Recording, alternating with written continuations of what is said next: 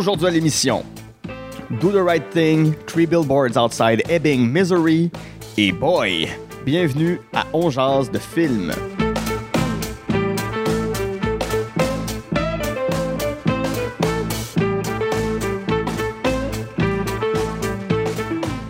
Bonjour à tous et à toutes, c'est à Saint-Cyr, on jase de film. La formule est bien simple, je m'entretiens avec un ou une invitée de ses goûts en matière de cinéma. Ensemble, on passe en revue trois coups de cœur, un film détesté et un plaisir coupable. Ce sont les Goods de Bad and the Ugly de la cinéphilie de mon invité. Et aujourd'hui, c'est avec une joie débordante que je m'entretiens avec un humoriste qui a pas peur de se prononcer sur toutes sortes de sujets sensibles, épineux, controversés, mais de manière éclairée parce que lui, il a vraiment fait ses recherches. Colin Boudria, allô? Allô, ça va bien? Ça va bien, merci, et toi? Ouais, je suis très content d'être là. Merci. Ben, merci. Ouais, ça fait longtemps que je t'en parle. Je que je te crois, je suis comme, tu viendras à mon podcast. Là, j'étais comme, Pour- pourquoi Ah, j'ai moi, dit tout je le temps? demandais si c'était de la politesse de. Je suis comme, tu sais, ça me dérange pas si tu m'invites pas. Tu peux pas besoin de m'en parler à chaque fois, mais ouais. Là, ça, je je vois comme, regarde, pourquoi j'ai dit à chaque fois que je le fais pas? C'est ben. Mais après, je me suis dit, c'est-tu arrogant de faire ça? ça sonne juste comme, hey, oublie pas. Tu sais, je l'impression de te. C'est juste, hey, je vais t'oublier. je te, je te, je te Oui, nomme que je vais ça, t'oublier. exactement. Puis euh, voilà, voilà. Fait que là, ben, finalement, t'as, t'as, t'as, t'as accepté. T'as, t'as pas fait le même jeu que moi de oui, oui, je vais venir. Puis je te donne jamais de c'est ça. Fait que euh, samedi, tu serais-tu libre? Ouais. Hey, finalement, je peux plus. ça aurait pu être ça. Euh, Colin, on te connaît pour euh, le podcast Faisez vos recherches, euh, nomination aux Olivier en 2002. Félicitations pour la nomination. que t'as 2002. reçue. Ça fait vraiment longtemps. 2022. 2022. oui, quand, t'avais 7 ans. Un podcast qui porte sur euh, QAnon et le circuit des complotistes. Euh, grosse recherche. Ouais, ouais, c'était vraiment chiant à faire. C'était. euh, Tu t'es fait mal, là. Ouais, ouais, ben ouais, on, est, on était trois. Il y avait moi, Mathieu Charlebois, qui est auteur d'humour, chroniqueur, Ouais. il fait plusieurs trucs, et euh, Liane Descarichen, puis... Qui se fait euh, poursuivre par, euh, par Richard Martineau. Mathieu Charlebois. C'est-tu Mathieu Charlebois qui s'est fait poursuivre? Non, je pense pas. Je vais couper ça. Parles-tu du truc de pivot, genre? Euh, je parle de la caricature qui avait été Ouais, faite. c'était pas- ah, c'était c'était pas lui, ok. T'as raison. Mais, euh, mais il aurait pu. Il y a, y a- y a tout, pour lui pour se faire poursuivre par... J'y souhaite, j'y souhaite. Ben oui, on veut juste ça, se faire poursuivre par Ben Richard. Mais euh, oui, puis c'était ça, c'était pénible à, à faire comme recherche, mais ça a donné un bon résultat qui est super intéressant. J'étais Ouais. vraiment fier du podcast. C'est juste que euh, les, les trucs bougent tellement vite que je Mhm. sais plus je sais plus à quel point c'est pertinent un an et demi plus tard. ouais. mais, Mais au moment où euh, on enregistre, ça existe à peu près plus. QAnon, c'est pas mal ça, en fait, tout le euh, monde est devenu anti-vax ou Ouais. sont juste devenus encore plus racistes à droite. Mais, mais c'est ça, le cœur du mouvement, c'est vraiment des faits. Mhm. Euh, mais là, je travaille sur une deuxième saison qui va sortir bientôt Ouais. sur euh, les crypto-monnaies. Ça aussi, c'est quelque chose qui va être d'actualité pendant trois semaines. qui... En fait, là, je suis en train de me penses, tu dire. penses que ça va, ça va crasher la crypto? Ben là, j'ai j'ai vraiment peur parce que je lis tout le temps des nouvelles. Puis je suis comme, il faut vraiment que je sorte le podcast avant que ça crash. Ça, ça pourrait. En fait, je pense pas que ça va crasher complètement, mais je pense vraiment que ça va prendre différentes formes puis ça va muter. Ouais. Ça va pas rester dans l'état que c'est là Ouais, très ouais. très longtemps. C'est fou, j'avais une réflexion le jour par rapport à la crypto parce que je, je n'y connais rien. Là, je m'avancerai pas sur le sujet. T'es es plus outillé que moi là-dessus, mais je me suis vraiment dit, c'est-tu des riches qui se sont inventés de l'argent? Ouais, ben c'est des, des riches anti-state, là, c'est des libertariens Ouais, en ouais, fait, qui ouais, ouais. pas l'État, puis ils se disent, Ah, on va recréer une économie, mais ils ont pas de connaissances en économie, fait Wow. qu'ils refont les mêmes erreurs qui ont, qui ont été faites au 17e siècle ben, avec le capitalisme. Ah, c'est brillant. Fait qu'ils refont, tu sais. Puis là, ils veulent être décentralisés, éventuellement, ils font comme, ah ouais, mais ça, ça rend la fraude super facile, fait qu'il faudrait peut-être qu'on mette des règlements, puis c'est comme, oui, puis les économistes sont comme, oui, parce que les règlements qu'on a là sont là pour une raison, justement, là, c'est juste, ouais. Je trouve ça incroyable. Ah, les... C'est simplifié, mais c'est un peu ça. Ouais, ouais, ouais. S'inventer de l'argent. J'en viens bien. Tu sais, en tout cas, Disney, la Gaspésie veulent le faire, là. Euh, La, la Gaspésie. la Gaspésie veut avoir sa propre monnaie pour que. Comme en un fait, Club Med, genre. oui, c'est ça, que Tu payes en l'argent. oursin, genre. tu payes en oursin, tu payes, tu payes en, en palourde. Puis en fait, c'est pour que l'économie et l'argent de la Gaspésie restent dans l'économie locale et ne sortent pas. Ce qui se comprend, il y a une vision peut-être un peu plus socialiste que de la crypto là-dedans. ouais. C'est super intéressant. Moi, au début, quand tu en parlais, je, je voyais ça comme un parc d'attractions, justement. Ça, je trouvais ça très turn-off. Mais ok, ça peut être intéressant. un gag formidable dans Les Simpsons. euh, quand ils vont au parc de Itchy et Scra- et Scratchy, puis Homer échange tout son argent pour de l'argent Itchy et Scratchy, puis dès qu'il rentre, c'est marqué partout. Nous refusons la- l'argent Itchy Itchy et Scratchy. Euh, on, on peut te voir dans. dans, dans ben, t'as ton spectacle qui est sorti, un calice de rayons de soleil. Ouais. C'est- du rodage, c'est ton, ton spectacle. C'est du rodage, mais en même temps, je suis pas, je suis pas à un point où je vais le tourner partout au Québec. Fait que c'est Ouais. du rodage. C'est comme du rodage pour euh, en vue des festivals. De, là, je viens, de, je viens de finir mes rodages à Montréal, puis je le refais. Je le refais le 22 juin euh, au Mobilo. Puis je vais le faire sûrement à ZooFest puis un peu à Comédia. Fait que c'est comme des rodages en, en vue des festivals, mais Ouais, ça va ouais, pas être une tournée. euh, Super titre en passant, puis l'affiche est magnifique, là, une espèce de vaporwave. euh, toi avec euh, un arc-en-ciel dans la face, c'est formidable. Merci, je l'aime beaucoup. Je l'ai fait moi-même, puis ouais, j'étais fier. Avant qu'on rentre dans ta liste, je veux savoir, c'est quoi les films avec lesquels tu as grandi? Qu'est-ce que tu regardais quand tu étais petit? Honnêtement, j'ai des parents qui sont un petit peu euh, anti-technologie, fait qu'on a eu un VHS comme vraiment tard. OK? On a eu un VHS puis le câble quand j'étais au secondaire. Fait que j'avais pas. J'avais pas beaucoup de c'est ça, j'avais pas de film à la maison. Je me rappelle qu'il y a une amie de ma mère qui avait le film Labyrinth Oui, en, en avec tapé, David Bowie. avec David Bowie. Puis à chaque fois que j'allais chez elle, puis c'est comme beaucoup beaucoup de fois, euh, je regardais ce film-là Ok. systématiquement. Puis des fois, ma mère travaillait dans une école, elle était comme animatrice à la vie étudiante. Ok. Puis des fois, quand il y avait des journées, euh, quand moi j'étais en journée paras en journée, euh, tu sais quand t'as pas Journée pédagogique. Oui, quand j'étais en journée pédagogique, elle, elle, elle m'amenait à son école, parce que c'était une autre commission scolaire. Ouais. Puis elle me, elle me mettait dans son bureau, puis elle amenait la grosse TV à roulette de l'école secondaire, puis elle me passait Mario Bros, le film Le vraiment. film. Je sais pas pourquoi je pense qu'il l'avait à cette école-là. Mais j'ai regardé Mario Bros plusieurs fois à C'est l'école ma bizarre ce film-là. C'est. J'aimerais ça le revoir parce que. Mais l'histoire, c'est que c'est. C'est un film qui se veut familial, en quelque sorte. Mais est quand même dark. La réal est quand même. c'est relativement dark, puis c'est Mario qui tombe dans les bas-fonds où le méchant Bowser ou King Koopa, je me souviens plus, qui est comme un dealer de drogue, puis la femme que Mario rencontre, c'est une prostituée, puis Il y a une vibe. euh, une vibe Blade Runner un C'est exactement peu. ça que je cherchais. C'est vraiment bizarre parce que ouais, pour un jeu vidéo, en fait, peut-être que- peut-être qu'il y a quelqu'un qui avait un scénario qu'il aimait bien, puis Ouais. il s'est fait dire, OK, on va le faire juste si On- tu transformes ça en Mario C'est ça. genre, ça se pourrait. là. Contrôle F change les noms pour Mario, Luigi, puis Puis Chris un lézard à un moment donné, ça va être Yoshi. Ça va être Yoshi qui- fait la promo parce que c'était comme dans le temps où euh, Super Mario World sortait. Fait que Ouais. c'est ouais, c'était un placement de produit en même temps. là, mais Et ce film-là est sorti deux, trois semaines avant Jurassic Park, ce qui explique son flop. Ah ben ouais, tabarnak. Ton, euh, ton premier film, Do the Right Thing, euh, film de 1989, réalisé par Spike Lee, qui met en vedette Spike Lee, Danny Aiello, Rosie Perez, John Turturro, Samuel Jackson, qui a un petit rôle. euh, c'est Samuel Jackson avant qu'il devienne une méga Je me célébrité. demandais, en fait, c'est ça, il était pas déjà connu, tu penses? Il était, non, en 89, il a commencé. C'était avant Pulp Fiction, là. Ouais, Pulp Fiction, c'est en 94. Ouais, ouais. Euh, fait qu'on est cinq ans avant. Il, il était sur une lancée. là. Il commençait à faire des films euh, où, où- où- tu sais, il était pas, il était pas une tête d'affiche, puis c'était pas avec Samuel Jackson, puis c'était loin d'être ça, mais ça, il fait, il fait un DJ dans Do the Right Thing. Euh, et il y a Bill Nunn aussi. Ça raconte quoi, Do the Right Thing? Euh, c'est dur à expliquer. Ça, ça parle des tensions raciales dans un quartier à New York. Puis c'est juste une accumulation. Il est vraiment le fun pour. Ça fait vraiment longtemps que je l'ai vu, ok, mais Mhm. il est vraiment le fun pour la structure, ce film-là, parce que. Il y a pas, tu sais, d'habitude, t'as des espèces d'affaires de, OK, il faut qu'il y ait un pivot à tel endroit, faut Ouais. qu'il y ait un élément déclencheur, nan, nan. Do the right thing, c'est comme.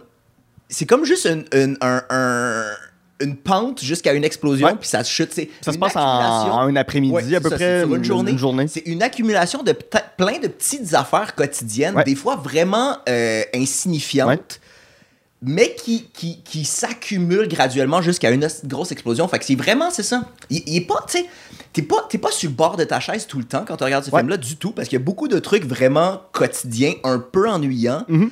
Mais la première fois que je l'ai vu, je l'ai vu, je pense, juste deux fois, mais la première fois que je l'ai vu, c'est un des rares films auxquels j'ai j'ai repensé pendant deux semaines, Ah plusieurs, ouais. plusieurs fois après. Pour plein de petits détails, plein d'affaires, mais c'est ça, la structure est le fun, c'est une accumulation, ça explose. Moralement, il y a une affaire de tout le long, tu le sens que Spike Lee, il joue, euh, Spike Lee, il joue avec notre dilemme de est-ce que, euh, est-ce que la violence vaut la peine pour des revendications Mhm. Ouais. sociales? C'est un peu la question euh, Malcolm X versus Martin Luther King. Puis le film se termine avec une quote des c'est une super photo. ambigu, tu le sais jamais. C'est comme, Ouais. c'est super, l'intention est super claire, mais il donne jamais de résolution. puis Ouais. Il te laisse avec quelque chose, puis ça, j'adore ça. C'est, ouais. Ouais. Je trouvais ça vraiment bien. Ça, finit sur un plan, c'est ça, pour ceux qui l'ont pas vu, ça finit sur un plan de Martin Luther King, euh, de, de Mar- euh, Ouais, c'est Martin Luther King. avec qui serre la main de Malcolm X. Fait Ouais. il, y a comme, il y a comme une résolution à travers les deux affaires opposées, puis tu ne sais pas où ça sort. C'est ça, parce que la philosophie des deux euh, s'oppose et se rejoint. On les a souvent opposés. C'est comme deux faces d'une même médaille là, euh, dans, dans, dans, dans- les luttes raciales aux États-Unis. Mar- Martin Luther King, on va, on, on- on va résoudre le conflit par la paix, le dialogue. Puis Malcolm X, c'est comme non, non, on peut prendre la rue puis avoir des moyens plus extrêmes, plus violents pour reprendre nos droits qui nous donneront jamais de toute façon. Euh, Puis qui, ultimement, c'est un espèce de yin-yang, en fait. C'est les, les deux, j'ai l'impression que les deux sont un peu nécessaires. Ça va, ça va de pair, en fait. Puis, ouais, Ouais. hein? Oui, tout à fait. Qu'est-ce qui. Dans tes, tu tu l'as vu quand, en fait, ce film-là, pour que ça, que ça t'habite? Je l'ai vu quand même vieux, là, tu sais. euh, là, là, moi, j'ai 36, fait que j'ai dû le voir euh, fin vingtaine. Je devais avoir genre 26, 28 quand je l'ai vu. OK. Fait que c'est, tu sais, c'est pas... euh, c'est ça, je l'ai vu, je l'ai vu quand même vieux. Fait que déjà avec une conscience, déjà avec. ouais. Oui, mais je savais pas tant que ça dans quoi je m'embarquais. C'était potentiellement un des premiers films de Spike Lee que j'ai vu. Euh, puis je trouve qu'il est très inconstant d'ailleurs comme réalisateur. Ah, tout à fait. Tout à fait. C'est hit or miss, bon. C'est pas tout le temps bon. Non, il y a une grosse stretch. tu sais, Il a fait euh, Black Clansman. Ouais. Super Ouais, bon. Très bon. Mais avant ça, il y a genre un 10, 15 ans là, que tu fais, mon Dieu, que t'essayes fort.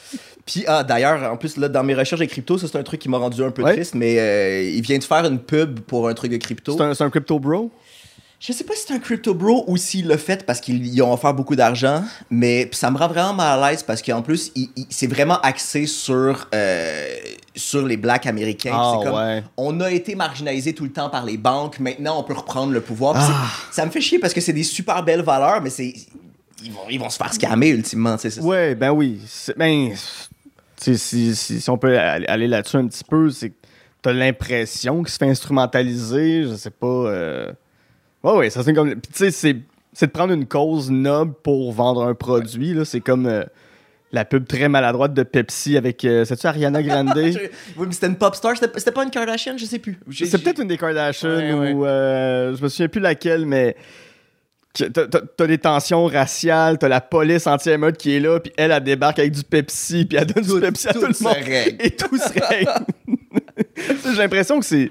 C'est ça, on va prendre un conflit. Je sais pas qui dans la boîte se dit c'est une bonne idée, puis toute la table fait Ouais, Ouais, ça va marcher. Ça- puis, ça- puis même Spike Lee aussi, ultimement, parce qu'ils ils, ils ont demandé, puis ouais, ouais, je suis prêt à mettre mon nom, puis ma Oui, puis il, est- il est- il est très, il, peut être ex- très extrême dans ses positions, Oui. Spike Lee aussi, puis je pense qu'il a déjà quitté quelques cérémonies des Oscars euh, parce que c'était un d'autre blanc qui gagnait un prix, puis il a fait ça n'a pas de sens, puis moi je m'en vais. Ce, que, ce qui est tout à son honneur d'ailleurs. Euh, Mais oui, il y, a- y y beaucoup de personnalités. Il y a énormément de personnalités. Mais ok, pour revenir à ta question, je me rappelle plus. euh, je me rappelle pas c'était quoi le contexte du film. Je pense que je l'ai Ouais. juste loué parce que j'avais entendu beaucoup parler de Spike Lee puis je voulais voir un, film de Spike Lee. Euh, Puis c'était quoi dans la. Ouais, c'est ça. Puis pourquoi. Je, ouais. Ouais, qu'est-ce qui te trottait en tête après? En fait, je pense que c'est beaucoup. le- Les trucs de structure, j'y ai repensé plus tard, mais je pense que euh, c'est le fait. C'est le fait que j'ai l'impression que ça arrive pas souvent qu'on me laisse sur une note ambiguë, puis Mm. j'aime vraiment ça, puis ça fait que j'y repense vraiment beaucoup. Euh, c'est vraiment, un vraiment drôle de parallèle, mais t'as-tu vu le, le, le One Woman Show qui s'appelle Nate, qui est fait Non. par une euh, Natalia quelque chose, c'est sur Netflix, c'est une fille clown. Puis c'est un show sur le consentement où elle joue un gars tout le long, puis à la fin, elle parle d'une situation qui est potentiellement une situation d'agression ou potentiellement pas, parce qu'elle elle donne plein de détails, il y avait du consentement au début, après ça la personne était seule, les deux personnes étaient seules, puis elle te laisse sur une note super ambiguë. Puis ça aussi, c'est un truc auquel j'ai repensé longtemps, parce que, parce que justement, il, il- il- c'est ça, il te le donne pas dans la bouche, il te dit juste, OK, euh, je t'amène là, le reste, ça t'appartient, Ouais. ça fait que tu fais beaucoup de cheminement après. Ouais. C'est les œuvres qui restent le plus longtemps avec toi, j'ai l'impression. Tout à fait. T'as-tu. Toujours été quelqu'un de politisé ou comment ça s'est passé ta, ta politisation? Je sais pas si c'est un terme, mais je Euh, l'invente. Ben, moi, je, moi, je considère pas tant que ça que je suis politisé parce que je fais, je fais de l'humour d'opinion avec du propos parce que ça me vient naturellement puis c'est ça qui m'a attiré vers l'humour. C'est ça que j'ai trouvé intéressant. Mais je suis pas, je suis zéro activiste dans ma vie de tous les jours. Je suis pas super, tu sais. C'est pas mon quotidien tant que ça en Mhm. dehors de ce que je fais sur scène. Ouais. Je pense que mes parents avaient des valeurs relativement arrêtées, qu'ils trouvaient vraiment importantes, qui ont inculqué à moi puis ma soeur. Mais c'est pas. euh, Mais, tu sais, sans dire que t'es es engagé, il y a quand même quelque chose d'indigné dans ce que tu fais. Ouais. Oui. Mais je suis vraiment pas tout le temps indigné. Je pense que je trouve que c'est ça qui est intéressant à faire en humour, puis c'est ça qui est intéressant à faire sur scène. Ouais. Mais c'est pas nécessairement euh, ma vie tous les jours. Mhm. Sais. Non, je comprends. Puis dans, dans la question. C'est peut-être un peu maladroit comme question, mais dans, dans la question euh, Malcolm X versus euh, Martin Luther King, ça peut sonner comme une forme d'appropriation, mais tu te situes où, toi, par rapport à ça? Si, si on le transpose à d'autres luttes qui ont pu avoir lieu, par exemple, si je pense juste à la grève étudiante où c'était Ouais, euh, ouais. la classe contre l'autre association, je me souviens plus. là. Ouais, ouais. Mais j'ai l'impression, puis tu sais, euh, je sais que c'est un c'est des sujets qui ont été déjà élaborés énormément, puis j'ai Ouais. pas lu tant que ça là-dessus, fait que je vais sûrement dire des affaires qui sont super clichés, mais, mais j'ai vraiment, un peu comme on disait tantôt, j'ai vraiment l'impression que c'est deux affaires qui vont de pair, Mhm. puis qu'on a vraiment une espèce de mythe de, il y a aucun acquis sociaux qui ont été faits euh, avec la violence, puis quand tu regardes les affaires, c'est complètement faux, ça a tout le temps été fait avec au Euh, moins une partie de Il violence. y a quelque là. chose qui s'appelle la Révolution française. Ouais, ouais. Ils ont coupé les têtes à tout le monde. Ou les, les suffragettes qui calissaient le feu au Parlement, puis Ouais. Il y a une affaire fucked up que j'ai lu sur les suffragettes dernièrement. Il y avait... euh, il apprenait le jujitsu, puis il y a même... Tu peux, tu peux googler euh, suffragitsu. Il y a une page Wikipédia de suffragitsu. Parce qu'il y avait une branche des suffragettes qui faisait des Wow. arts martiaux, puis qui, qui se défendaient contre la police dans Ah, les c'est manifs. beau. Fait que ça, c'est vraiment, vraiment nice. Mais euh, c'est ça, j'ai l'impression que c'est tout le temps. euh, c'est ça. C'est pas, c'est pas vrai qu'il est. Il y a jamais personne qui va te faire de cadeaux si t'es Ouais. une personne dans une situation euh, exploitée. Fait que ça, ça s'obtient tout le temps avec la violence. Mais j'ai l'impression en même temps qu'il y a une grosse part d'opinion publique aussi.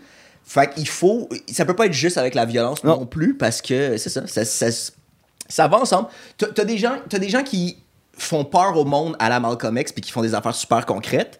Puis après ça, ça fait que la population font comme Ah, ça me fait avancer un peu, mais lui, il me fait peur. Fait que je trouve que euh, Martin Ouais. Luther King est vraiment nice Ouais. finalement. Genre. C'est celui qui est plus dans la réforme que dans euh, le radical.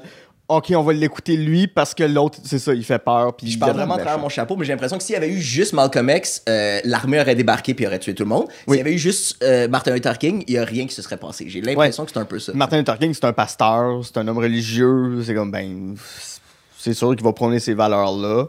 Euh, mais Martin Luther King, aujourd'hui, est beaucoup plus enseigné que Malcolm X dans les écoles primaires. Je pense pas que Martin Luther King est enseigné dans toutes les écoles primaires et secondaires de, de tous les États américains.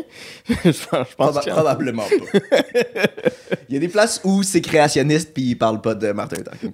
Oui, puis ils vont dire que le General Lee, c'est un grand héros.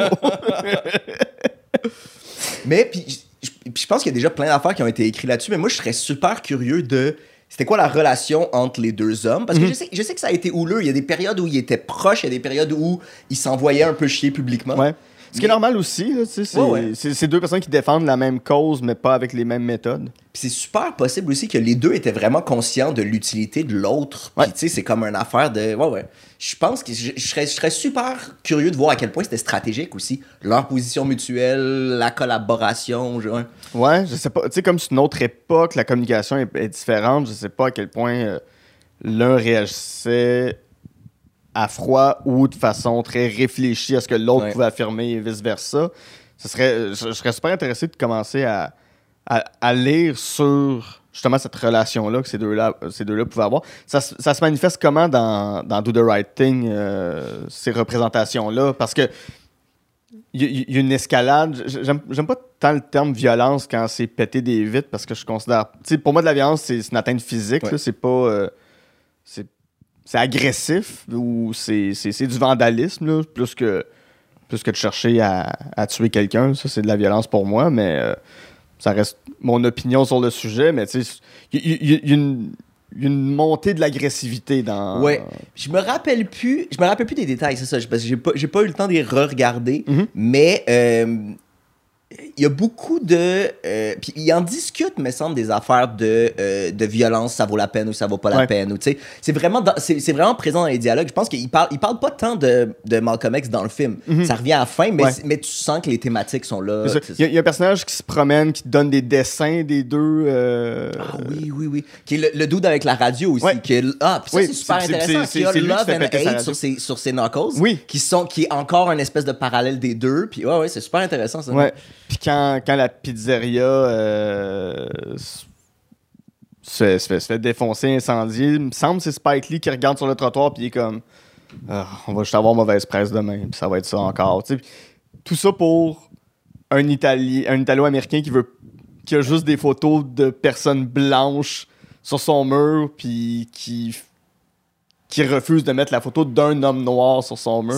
Puis ces personnages italiens sont super bien écrits aussi. C'est tellement. C'est vraiment, vraiment un film hyper nuancé Mhm. de. euh, ouais, ouais, il se met vraiment dans les. Il se met vraiment bien dans ses personnages blancs aussi. OK. Puis, ouais, ouais, je, je trouve vraiment que c'est bien écrit. Là, tu reparles de certaines affaires que j'avais oubliées, mais. euh, ouais, ouais. Puis, même justement, le, le- le personnage qui est joué par, euh, par Spike Lee, il, il- c'est Mookie, je pense, Ouais, je Mookie. trop. Euh, mais semble justement, il, il est vraiment découragé, mais à un moment donné aussi, lui, il collait quelque chose dans une vitrine. Il est comme, il est découragé, il sait Ouais. que ça va être inutile, mais il y a comme quelque chose à ventiler absolument. Euh, ouais. As-tu déjà eu cette envie-là toi-même de faire comme, hey, je vais juste prendre une roche puis la sacrer dans, un, dans une vitre ou ça. ou, t'es plus calme que ça? Euh, moi, je suis très, très calme en général. Je suis vraiment pas très agressif dans ma façon d'être. J'ai un petit côté. euh, j'ai un petit côté punk de je trouve ça vraiment nice quand j'en entends parler. Mais euh, il y a aussi que moi, je le ferais crissement pas parce que je, suis- je, suis- je suis dans une situation super privilégiée. C'est comme ça dépend de. C'est comme l'affaire de quand il y avait les, les manifs de BLM puis qu'il y a des Oui. blancs qui commençaient à péter des affaires. Tout le monde était comme si arrêtez, c'est nous qui va se faire tabasser Ouais, par ouais. la police après. Ouais, c'est ça. Je- moi, je trouverais que ce serait hyper lâche et hypocrite de ma part de pour, pour me trouver cool, péter Ouais. des affaires. Euh, ceci dit, quand c'est fait par d'autres personnes, je trouve pas nécessairement que c'est pas légitime. Ouais. Je sais pas si c'est clair, là, ouais. Oui, oui, oui, tout à oui, oui. L'autre facette à ça, on parle de montée d'agressivité, de tension, de violence. Euh, il y a eu une couverture médiatique euh, souvent peu nuancée, souvent très biaisée de- des mouvements Black Lives Matter, surtout dans les médias américains. Puis je veux, je veux revenir à ton podcast, faisais vos recherches sur QAnon qui ont eux-mêmes attisé euh, les, les, les braises de la colère, qui ont eux-mêmes fait escalader par les réseaux sociaux des tensions, puis il y a eu des manifestations qui se sont soldées. Là, là, dans ce cas, on va parler de violence euh, pour vrai. Là. Euh, c'est pas juste des vides qui ont éclaté. Il y a des, des gens qui, au nom de QAnon, en ont, en ont battu Ouais. d'autres. Il y a- je sais pas si c'est au nom de QAnon, mais il y avait une Mais C'était tout manifestation. mélangé, mais, ouais, mais c'était comme c'était de l'extrême droite d'internet Oui, c'est ça. C'est ça. Il y avait. de- C'était euh, Char- euh, Charlottetown, non, euh, Charlottesville. Charlottesville? Charlottesville. Je sais pas si c'était avant. C'est là où il y avait le kid qui avait tiré des gens, justement, le, le jeune blanc qui avait tiré des gens, puis qui vient d'être d'être innocenté, puis que ça avait fait des scandales encore, oui. Euh, oui, puis il y avait l'autre manifestation aussi où quelqu'un avait foncé en voiture Ah oui, Avec oui, sa oui, voiture sur des Ouais, ça, manifestants. affaire, euh, de gauche, mais je, je- me mélange dans les dates. Je, je sais plus si euh, ce compte Twitter-là de QAnon était déjà actif à l'époque, mais il y avait déjà une montée Ouais, de la ouais, droite. c'était du monde. Ouais, ouais, mais ça, j'ai l'impression. Je pense pas qu'il était ouvertement affilié à QAnon, de ce que je me souviens, là, mais c'était quoi C'est comme de l'alt-right américain. Ouais. Mais euh, c'est un peu le même bassin de monde, ça, c'est complètement vrai, mais je pense pas qu'il était ouvertement Mm. euh, affilié avec QAnon. Ouais. Qu'est-ce que tu as appris de, de tes recherches sur ce mouvement-là? Parce que c'est intéressant, tu sais, même si ça s'est terminé, ça a existé, Ouais. puis ça a eu un poids énorme qui s'est rendu jusqu'à un président américain Ouais. qui faisait des fois des messages un peu cryptiques. Peut-être pas lui personnellement, mais son entourage envoyait des messages cryptiques. Mais même lui, un peu, il y avait du dog whistling, là, les affaires, quand tu mets comme un message caché qui passe, qui passe inaperçu pour la plupart des gens, mais pour ceux Ouais. qui sont au courant, ils sont comme, ah ouais, il est de notre bord. Euh, ouais, je, je suis vraiment curieux à quel point Trump il était média savvy puis il était au courant de ces Mhm. affaires ou s'il était conseillé, mais, euh, mais oui, il l'utilisait puis euh, ouais, puis il allait les chercher puis, puis ça s'est soldé avec le, le Capitole. Oui. Ouais, c'est ça. Mais euh, c'était quoi ta question? Je sais plus. Euh, qu- qu- Qu'est-ce que tu as appris de tes recherches? Comment comment c'est né? Comment ça, ça, ça a évolué? moi, ce que j'ai trouvé intéressant, il y a plein, ouais, il y a plein d'affaires que j'ai oubliées aussi parce que j'ai comme fermé ma tête à ça. Oui, dès qu'on ok, a je comprends. Puis j'ai arrêté de suivre parce que j'étais trop tanné. Mais euh, c'est pas apparu nulle part non plus. Puis c'est- c'est ça qui est. Il y a une mouvance de droite Internet qui a évolué puis qui continue à évoluer puis qui, a, Mhm. été, qui, a été QAnon à un moment donné, mais qui à un moment donné, c'était aussi les. euh, c'était aussi le, le, le- le Gamergate. Puis on, Ouais. on a fait un, on a fait un épisode qui était quand même intéressant où Liane parle un peu de l'historique du de la droite euh, un peu incel euh, américaine sur internet. Puis c'est ça c'est tout le temps un peu le même monde qui ont été dans différentes mouvances. Il y a des bouts de temps où ça, ça disparaît un peu puis après ça il y, a un- il y a- il y a- plein de traction puis tout le monde en parle. Après ça disparaît. Là, il y a eu c'est ça il y a eu genre Ouais. Gamergate il y a eu d'autres affaires il y a eu QAnon là ça disparaît un peu. Là il y a Antivax mais ça les mêmes personnes continuent à être sur internet puis il va y avoir d'autres affaires Oui, puis ça, ça, ça, ça va juste changer de nom de la même manière que la meute a cessé d'exister un moment donné. En tout cas, peut-être qu'il y aurait genre une personne dans la meute, là, je, je pourrais pas dire, mais tu sais, ça a été relativement gros au Québec à un moment donné, puis Ouais. surtout dans la région de Québec où, euh, où le mouvement était le plus fort, puis où ils, ont, où ils ont eu les plus grosses manifestations. Je sais pas ce qu'il y a eu avant, mais tu sais, eu- un moment donné, il y avait genre huit groupes d'extrême droite au Québec. là. Il y avait Atalante, il y Ouais, avait ouais. les- on entend plus beaucoup parler de Storm, Atalante, hein. euh, Storm Alliance, tout ça. La meute, ça a été le plus rassembleur. Ils se sont écroulés, mais tu sais, là, il y a comme le mouvement Farfada qui a Ouais. qui a- Puis qu'il n'y a pas un des gars, c'est ça, il y a un peu des mêmes personnes aussi. C'est un, peu ouais. les mêmes personnes, ouais, c'est ça. C'est des gens qui sont juste partis de leur propre groupe. Ben, ces groupes-là finissent par se vampiriser ou se, se, se cannibaliser. Là, euh.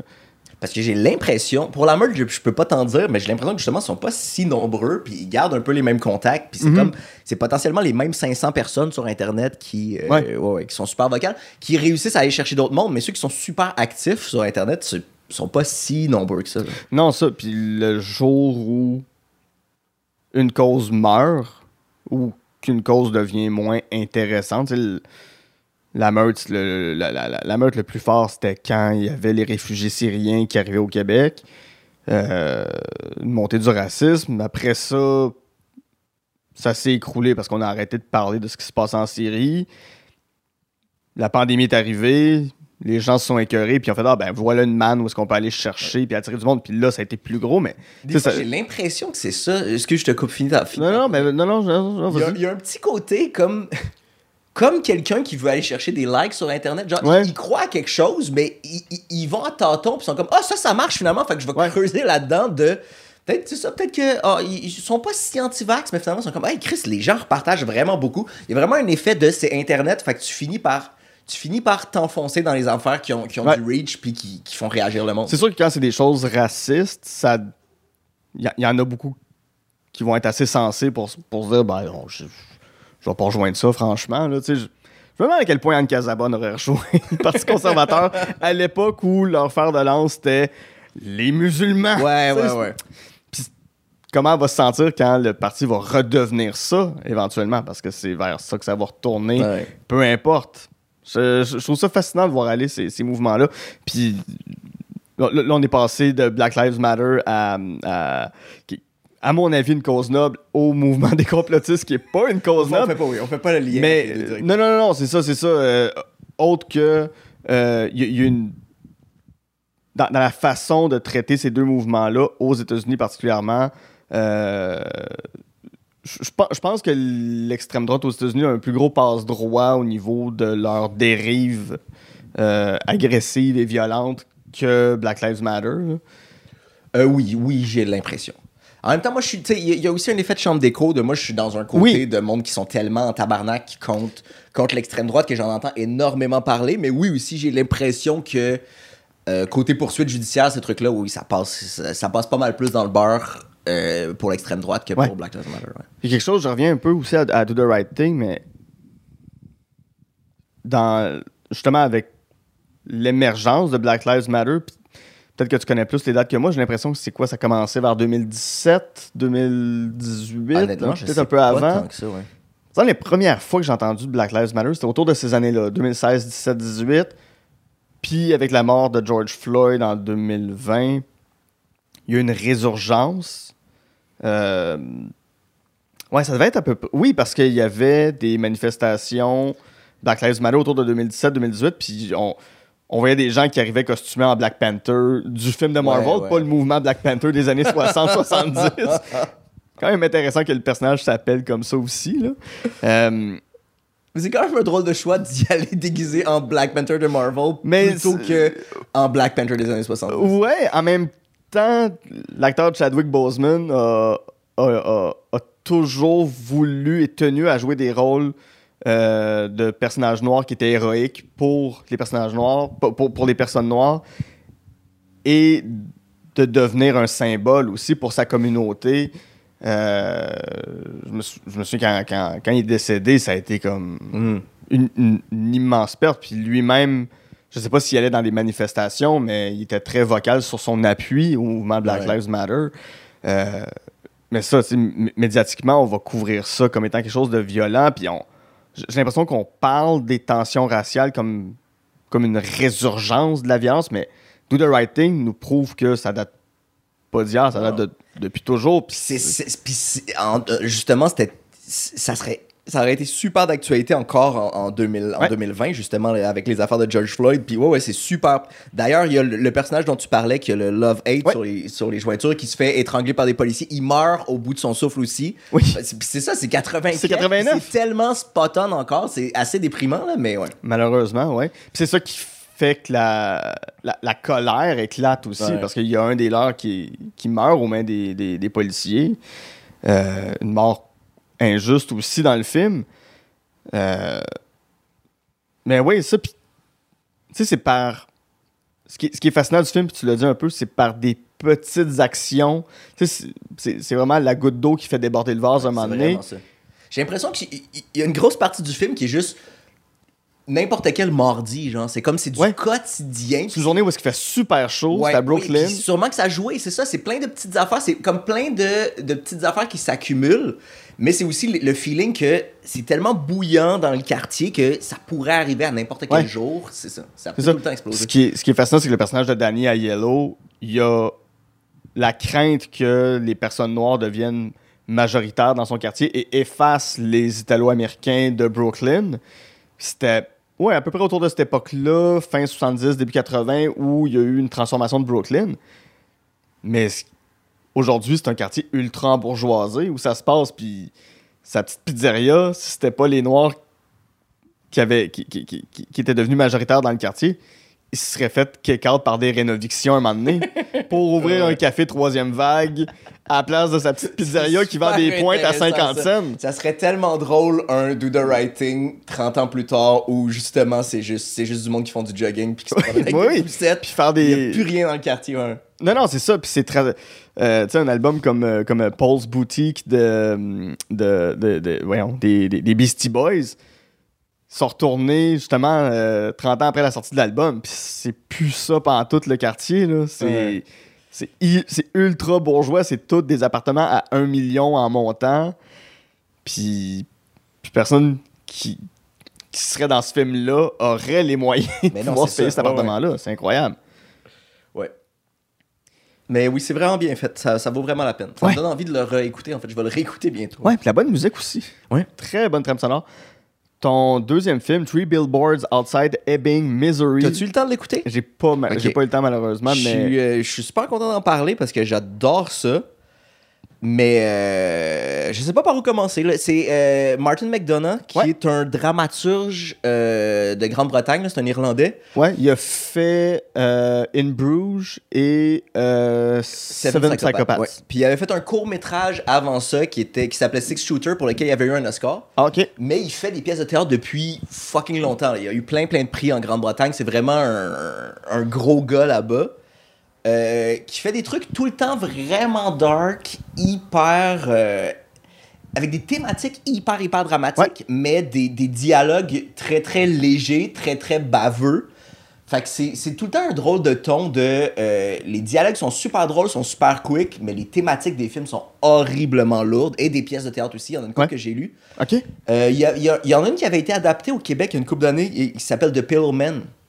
En tout cas, ça avait été fait, ça avait été fait en français avec, comment est-ce qu'il s'appelle le, le comédien qui joue euh, Junior Bougon? hein? Ah, Antoine Bertrand. Ouais, Antoine, Antoine Bertrand jouait là-dedans. Je sais pas ce que ça donnait, mais moi, moi j'en ai jamais vu sur scène, mais il y en a plein que j'ai lu parce que je tripe sur ce gars-là, il est super intéressant. Euh, Puis ses films sont vraiment, vraiment bons. Mhm. Il y en a. In Bruges, je l'ai réécouté, il y a des trucs qui ont mal vieilli. Là. Il, y a, il y a une couple d'affaires quand même vraiment grossophobes. Oui, oui, puis toutes, toutes les, toutes, les, toutes, les personnes de, toutes, les personnes de petite taille aussi qui sont il y tout a le une temps là. Mais... obsession avec les personnes de petite taille. Il, il- il- il y a un personnage, il- le, le comédien qui joue dans Game of Thrones, Ouais, Peter joue dans. Tree, dans Tree Billboards. Là, c'est vraiment mieux amené que dans Une Bruges. Mais, mais oui, on dirait Martin McDonough, il y a une obsession. Il y a tout le temps des personnes de petite taille dans ses films. Ben écoute, si aime ça, puis. Si, ça, si tu, fais, si- si si tu c'est le fais pas- bien puis tu donnes des rôles à, à du monde, go Oui, c'est ça, c'est ça, parce que c'est une forme de diversité aussi. Euh, donc ça, ça met en vedette Francis McDormand, Woody Harrelson, euh, Sam Rockwell, super casting. Ah ouais, ils sont, puis ils sont écœurants, ouais. Peter Dinklage, justement. Euh, tu l'as dit, comédie noire, dialogue acide et cru. Ça, ça raconte quoi, Three Billboards? Ça raconte, c'est l'histoire d'une d'une femme qui est Frances McDormand, dont la fille s'est faite violer et tuer. Puis le film commence genre un an plus tard, la police a pas trouvé personne. Ils n'ont rien fait. Ou. C'est pas clair s'ils ont rien fait ou pas. Elle, elle trouve que c'est pas suffisant parce qu'il y a rien qui s'est passé, tu sais. Euh, fait qu'elle elle décide, elle décide de louer trois gros panneaux publicitaires qui sont sur le bord d'une route qui est vraiment pas su- super utilisée, mais qui est proche de chez elle. Puis, euh, puis elle, elle fait écrire genre euh, comment ça se fait, comment Ouais. ça se fait que en fait, j'ai not- Ah, ouais. j'ai noté, ouais. Le premier panneau, c'est euh, Raped while dying, donc violé pendant qu'elle mourait. Euh, and still no arrest, donc pas d'arrestation. How come Chief, euh, Chief Willoughby? Ouais. Pourquoi chef Willoughby? Fait qu'elle appelle, c'est ça, elle, elle call personnellement le chef de police qui est Woody Harrelson. Ce qui fait très lutte. Effectivement. Et qui fait très petit village aussi. Oui. Genre, ils se connaissent, ils se connaissent- tout le monde se connaît. Tout le monde a des relations tout- avec du baggage parce qu'ils ont tous grandi Ouais. ensemble. Puis, euh, puis c'est ça. Puis, euh, Frances McDormand, elle a un personnage de vraiment. euh, Une, une femme qui a été dans une relation euh, abusive avant avec un mari qui la battait. Puis là, elle est vraiment juste à un point de no bullshit anymore. Là, elle a plus rien à perdre. Elle s'en calisse vraiment beaucoup. Puis, et, euh, puis il y a énormément de drôle là-dedans, même si justement le- la thématique Ouais, est, ça parle du viol, ça parle de Oh, ouais. Ben, tu sais, parce que j'ai quand même lu beaucoup sur, euh, sur le film. euh, puis un autre film d'indignation, de deux en deux. Ouais, ouais, ouais. puis je pense, c'est pas, ex- pas exprès, là, mais. Non, mais c'est pas innocent non plus, parce que ça, ça, ça traduit bien qui tu es aussi. Ouais, ouais. C'est pas. euh, tu sais, dans ce. Ben, euh, oui, oui, dans ce que j'ai lu, il y a quand même euh, des explosions, puis il y a quand même des incendies. Il y a quand même une gradation de, de- de l'agressivité. C'est un film quand même relativement récent, Ouais, 2010, je pense à- euh, 2017. Ok, puis même, ça fait plus longtemps que je pensais. Ouais. À quel moment tu l'as tu l'as vu?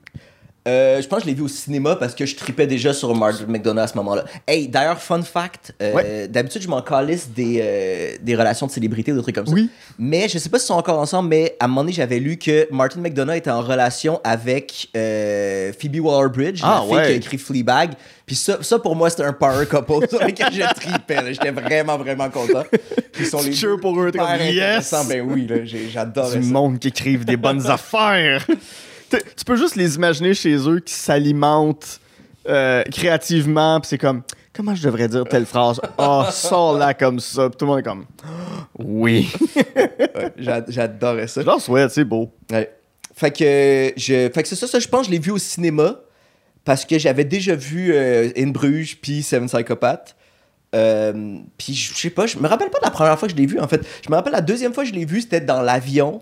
Euh, j'avais un peu bu, je bois souvent dans l'avion, c'est comme j'aime beaucoup ça, puis j'ai rien à faire. Puis Ça euh, rapidement parce que t'es dans les airs. Fait que, ça. Puis, euh, puis j'avais vraiment beaucoup pleuré, probablement plus que la, la première fois que je l'ai vu. Je l'ai vu trois fois que je me rappelle. Euh, la dernière fois que je l'ai vu, là, je, je me rappelais bien qu'est-ce qui se passait, fait que j'avais même pas tant pleuré, mais, mais la deuxième fois dans l'avion, ouais, ouais. Il y a une scène avec Woody Harrelson. En fait, Woody Harrelson disparaît du film relativement vite, Mhm. puis, puis c'est super, super, c'est super triste. Mais c'est hilarant aussi, c'est ça, c'est un des rares films où c'est vraiment cliché l'affaire de tu ris puis tu pleures, Ouais. mais ça, c'est 100% ça qui se passe pour moi dans ce Ouais. film-là, vraiment. Qu'est-ce qui te rejoint dans ce genre d'humour-là? Je le sais pas. Je, je le rationalise pas tant que ça, mais, mais c'est sûr que si.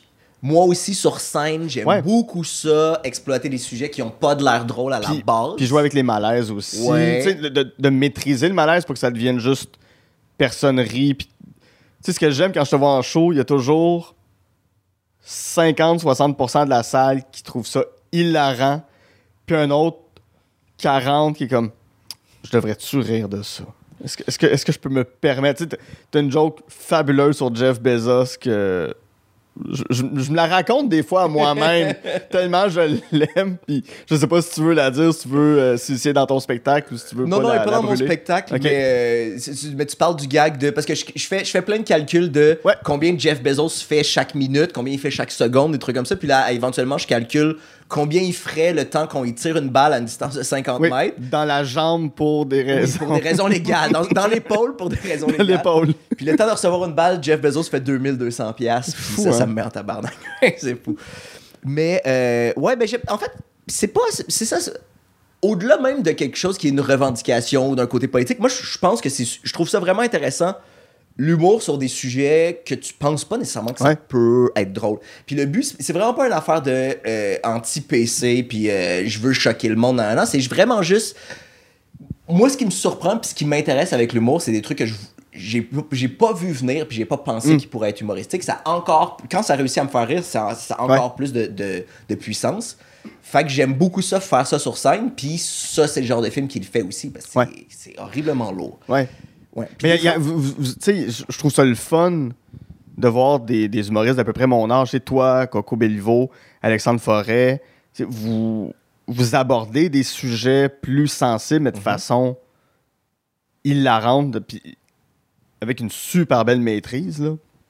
D'a- D'ailleurs, Coco fait ta première partie. En tout cas, euh. Ben, elle l'a fait, elle fait pour les deux, les deux fois qu'on a fait, euh, les deux fois qu'on a joué à Montréal, ouais. Ouais, c'est ça. Mais je trouve que ça, ça pousse le public à devoir réfléchir aussi.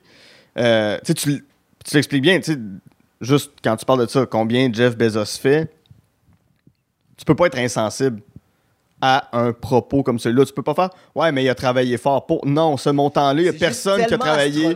C'est ça. Il n'y a jamais personne qui a travaillé assez fort dans sa vie pour arriver à un montant comme celui-là. Puis venez pas me faire croire qu'il a travaillé à ce point fort ça, pour avoir autant d'argent comparativement. Il y en a à- plein du monde qui travaille fort, là, tu sais. Il y, il y en a des infirmières qui travaillent fort en tabac. il y a- il y a des gens qui travaillent au service à la clientèle dans des magasins qui doivent dealer avec des plaintes à tous les jours, puis on leur donne à peine 15$ piastres de l'heure aussi. Il n'y a, vraiment pas une vraie corréla- corrélation entre le- la quantité que tu travailles et l'argent que tu fais. Non. Ça, c'est clair. Mais, euh, ouais, ouais, puis ça, puis ça pousse le public à aimer quelque chose de différent en humour aussi, Ouais. qui est, qui, je sais pas, qui est, qui est pas, euh, qui est pas les thématiques nécessairement faciles qu'on qu'on voit venir Mhm. puis qu'on a entendu plusieurs Ouais. fois. Puis toi-même, ça te force dans ta créativité à devoir aller plus loin, justement, à lire, à t'informer et à. Tu sais, parce que je peux pas croire que tu te lèves un matin en disant Ah, on va parler de Jeff Bezos aujourd'hui. Non, non, Ou ben, je- parler d'Amazon, ou parler de. Je sais jamais comment, parce que mes numbers puis mes angles commencent jamais de la même façon. Ok. là. Des fois, des fois j'ai juste un flash pour une bonne blague, puis je finis par broder autour, puis ça devient 10 minutes. Mhm. Des fois, il y a un sujet sur lequel je veux parler, mais je sais pas ça va être quoi mon angle, fait que j'essaye différents trucs. Mais, euh, ouais, mais c'est c'est rarement, c'est ça. C'est rare- c'est rarement clairement organisé. tu sais. Ouais. Y a-tu des, des angles sur lesquels tu jamais été capable d'écrire puis tu te dis J'aimerais ça un jour être capable de faire un, un- un numéro là-dessus? Euh, ouais, ben il y en a. Moi, j'ai travaillé en santé mentale avant. Puis là, dernièrement, j'en parle un peu. J'ai comme un petit bit qui est pas si élaboré par rapport à ça, mais euh, ça, c'est quelque chose que je trouvais intéressant. Puis je savais que j'en parlerais à un moment donné, mais je trouvais juste pas la bonne façon de le faire. Le Mhm. bon angle, qu'est-ce qui rend ça intéressant. Fait que oui, des fois, des fois il y a- mais il y, a- il y en a pas tant d'autres. Ça, c'est parce que je- ça avait été proche de moi, puis ça avait été ma job pendant longtemps. Puis il y a aussi un côté de je sais que c'est pas si commun comme travail, fait qu'il y a un potentiel intéressant pour les gens d'en, d'en- d'en Ouais. entendre parler. Mais, euh, mais à part ça, sur lequel je réussis à, à écrire en ce moment, il n'y a, pas- y a pas tant de sujets que je dis ah, ça je voudrais, Ouais. puis j'arrive pas à le faire. Ouais. Mais euh, ouais. T'es l'inverse de la phrase On peut plus rien dire. Mais en fait, tu sais, tu parlais de ça, on se force. Moi, ce qui me fâche avec le on peut plus rien dire, c'est que de un, de un où tu dis des affaires problématiques, Oui. avec- oui, mais au-delà de ça, juste d'un point de vue créatif pour les humoristes, là, il y a une partie du public, tu fais une blague, tu fais une blague sexiste. Il y a une partie du public qui, est fâchée parce que c'est sexiste. Il y a aussi une partie du public qui est juste fâchée parce qu'ils l'ont entendu 12 000 fois cette, cette blague-là. Oui. Il y a une affaire de, tu sais, les- juste pour pas, pour pas que les humoristes fassent comme, ok, mais t'es- woke, c'est pour ça que tu dis ça. Je pense qu'on devrait amener l'angle de créativité aussi. De, Est-ce que tu t'es forcé? est-ce que tu t'es forcé? On l'a déjà entendu, cette blague-là, va ailleurs. Les- C'est un cliché, c'est un cliché par- pour, pour une raison, parce que tu, on l'a déjà fait 12 000 Ouais. fois, tu sais. Je trouve que ça, on n'en parle pas assez souvent. Il y a beaucoup de paresse dans le on peut plus rien dire. Tout à fait. C'est plus du on est obligé de travailler à cette heure. Ça devrait Ouais, être ça la faut phrase. que je me force. Je suis tombé sur, euh, sur un humoriste, je, je, je, nommerai pas, ses initiales sont MJ. Euh, je sais pas s'il y en a plusieurs. Les initiales sont MJ. Ok. Humoriste québécois très célèbre qui a fait un numéro à Comédia, puis ça commence. Il, il dit qu'il va faire du slam. Euh, puis il dit du slam, c'est comme du rap, mais pas fait par quelqu'un qui a un casier judiciaire. Puis c'est comme Ah, ok, euh, strike, strike Ouais, one. ouais, c'est- tu, tu- tu y vas direct. C'est ça, c'est comme ça, c'est ton premier gag. OK? Ça part mal. Euh, Puis après ça, il enchaîne sur le il, elle, il, puis ça devient une joke ultra transphobe. J'ai comme, OK, ouais, euh, deuxième strike, tu parles de sujets que tu maîtrises pas, puis tu comme, OK, troisième strike, tu fais vraiment un, un slam en 2000. Tu sais, puis au départ, je me suis dit, OK, c'est peut-être quelque chose qui date d'il y a quelques années, 4-5 ans peut-être. Je, je peux avoir une certaine indulgence, sauf pour des, sauf pour des jokes racistes. Mais après ça, il parle de la pandémie. Je OK, c'est là, là. C'est- maintenant. Ouais. OK! Tu sais, c'est ça. Tu parles de, de, de se Il forcer. faisait-tu le gag, il faisait-tu le gag de, un gag de lettres par rapport à LGBT? Euh, j'ai il pas regardé il jusque-là. Parce que euh, ça, ça, ça, c'est un exemple de. C'est qu'on l'a entendu 12 000 fois, là, Oui. partout. Ouais, ouais. Oui, oui. Puis des. des, des... Oh, oui. Mais ça, c'est toujours les mêmes vieilles blagues qui reviennent. De- depuis 1995, t'as-tu écrit un nouveau gag? Vraiment, t'as-tu réfléchi vraiment à des nouveaux gags? Ou à, à juste comprendre la société dans laquelle tu vis? Tu sais, de- tu sais, re- read the room, là. C'est- cette notion Ouais, ouais. de. Ou à la limite. Ouais, ouais, ben, il y, a- il y a une affaire de déconnexion avec la société, mais il y a aussi une affaire de. Parce qu'ils sont. Il est peut-être pas si déconnecté. Lui, quand il, quand il, fait, ses, quand il fait ses shows euh, pour son public. Ouais, ça marche. il- la correct. dans tabarnak, la room, il est là à fond. C'est juste. Oui. C'est aussi de. Ouais, t'essayes-tu d'avoir un, un, un point de vue un peu différent de ce qui est dans la masse puis ce qu'on entend tout le temps? Ouais. Je veux pas, quand je vais voir un show de Mario Jean, je veux pas. Ah, on l'a nommé. ouais. je veux pas filer comme si j'étais dans un party de famille. Il y a aussi, tu sais, Mm. app- apporte-moi ailleurs. J'ai- connais déjà ces opinions-là. Je trouve Ouais. que c'est de la merde, mais au-delà de ce que je trouve que c'est de la merde, j'ai connais déjà, amène-moi ailleurs, tu sais. Oui, c'est ça. A- As-tu peur? Parce que forcément, dans ce que tu proposes, euh, il y, a- il y a un public qui vient avec. Un public. euh, Très restreint. ben, peut-être pas très. Mais, euh, ok, restreint, mais qui, j'ai l'impression, vont être encore plus fans de toi parce que toi, t'es la personne qui amène ces sujets-là ou un des trois. Tu sais, c'est pas, euh, c'est pas dans les sujets quotidiens banals que si tu fais ça, tu te mesures à 50 autres humoristes. Euh, donc, ça peut amener un, un public plus fidèle. La question là-dedans, c'est as-tu peur, euh, aurais-tu peur de te complaire à ce public-là un jour? Euh, à mon propre public. Ouais, ouais. de devenir complaisant vers eux, puis de... Tu sais, à un moment donné, tu te dis, OK, j'ai le rire, mais je peux aller chercher des claps plus facilement parce que je le sais Ils que sont si d'accord, je dis je ça, sais c'est quoi opi- leurs ça. opinions. Je ouais, sais que si je dis telle affaire, ils vont embarquer. Ben, c'est super intéressant que tu dises ça, puis c'est super intéressant en lien avec ce qu'on disait tantôt de, de la paresse du Maurice. Parce que, tu sais, moi, j'ai animé un bout de temps à l'UCAM, après ça, je chroniquais dans une soirée à l'UCAM, puis. Euh, puis il y a de la paresse d'humoriste à gauche aussi, en tabarnak. Ah, oui, oui. T'es as facile, tes quand tu fais un gag de Richard Martineau, mais éventuellement, ça finit par tourner en rond, puis tu vas pas un peu plus loin. Mhm. Fait que je trouve que c'est- une, super bonne, une super bonne question, puis ça serait vraiment un, ça serait vraiment un risque, effectivement. Euh, moi, j'essaye de... C'est bizarre, là, j'essaye de un peu me dépolitiser OK? D'aller vers sur quoi? scène, ben, juste de faire des trucs un peu plus universels. Hmm? Tu sais, Le, le show que je roule en ce moment, il y a très peu, il y a très peu de gags, genre. euh, il il y a, il y a pas vraiment. Il y a, c'est ça, il y a pas de gag où je tape sur une personne en particulier. C'est vraiment plus des réflexions personnelles, des affaires par rapport à. C'est ça, j'essaie d'aller dans du plus personnel pour que ce soit plus universel, pour aussi aller chercher du monde qui n'a pas nécessairement les mêmes opinions que moi, mais qui peuvent être intéressés par des réflexions que j'ai Mm. ou c'est ça. C'est un, c'est un peu vague ce que je dis, mais c'est c'est ça, je trouve que je trouve que ça tourne en rond vite les gags sur le Parti libéral. Genre, tu comprends ce que Oui. je veux dire? Oui, oui. De un, c'est très très euh, bloqué dans le temps. C'est des blagues que tu peux pas garder pendant deux ans parce que Mhm. ça change. Parce qu'ils sont plus au pouvoir ou ils Ouais. vont changer de chef ou.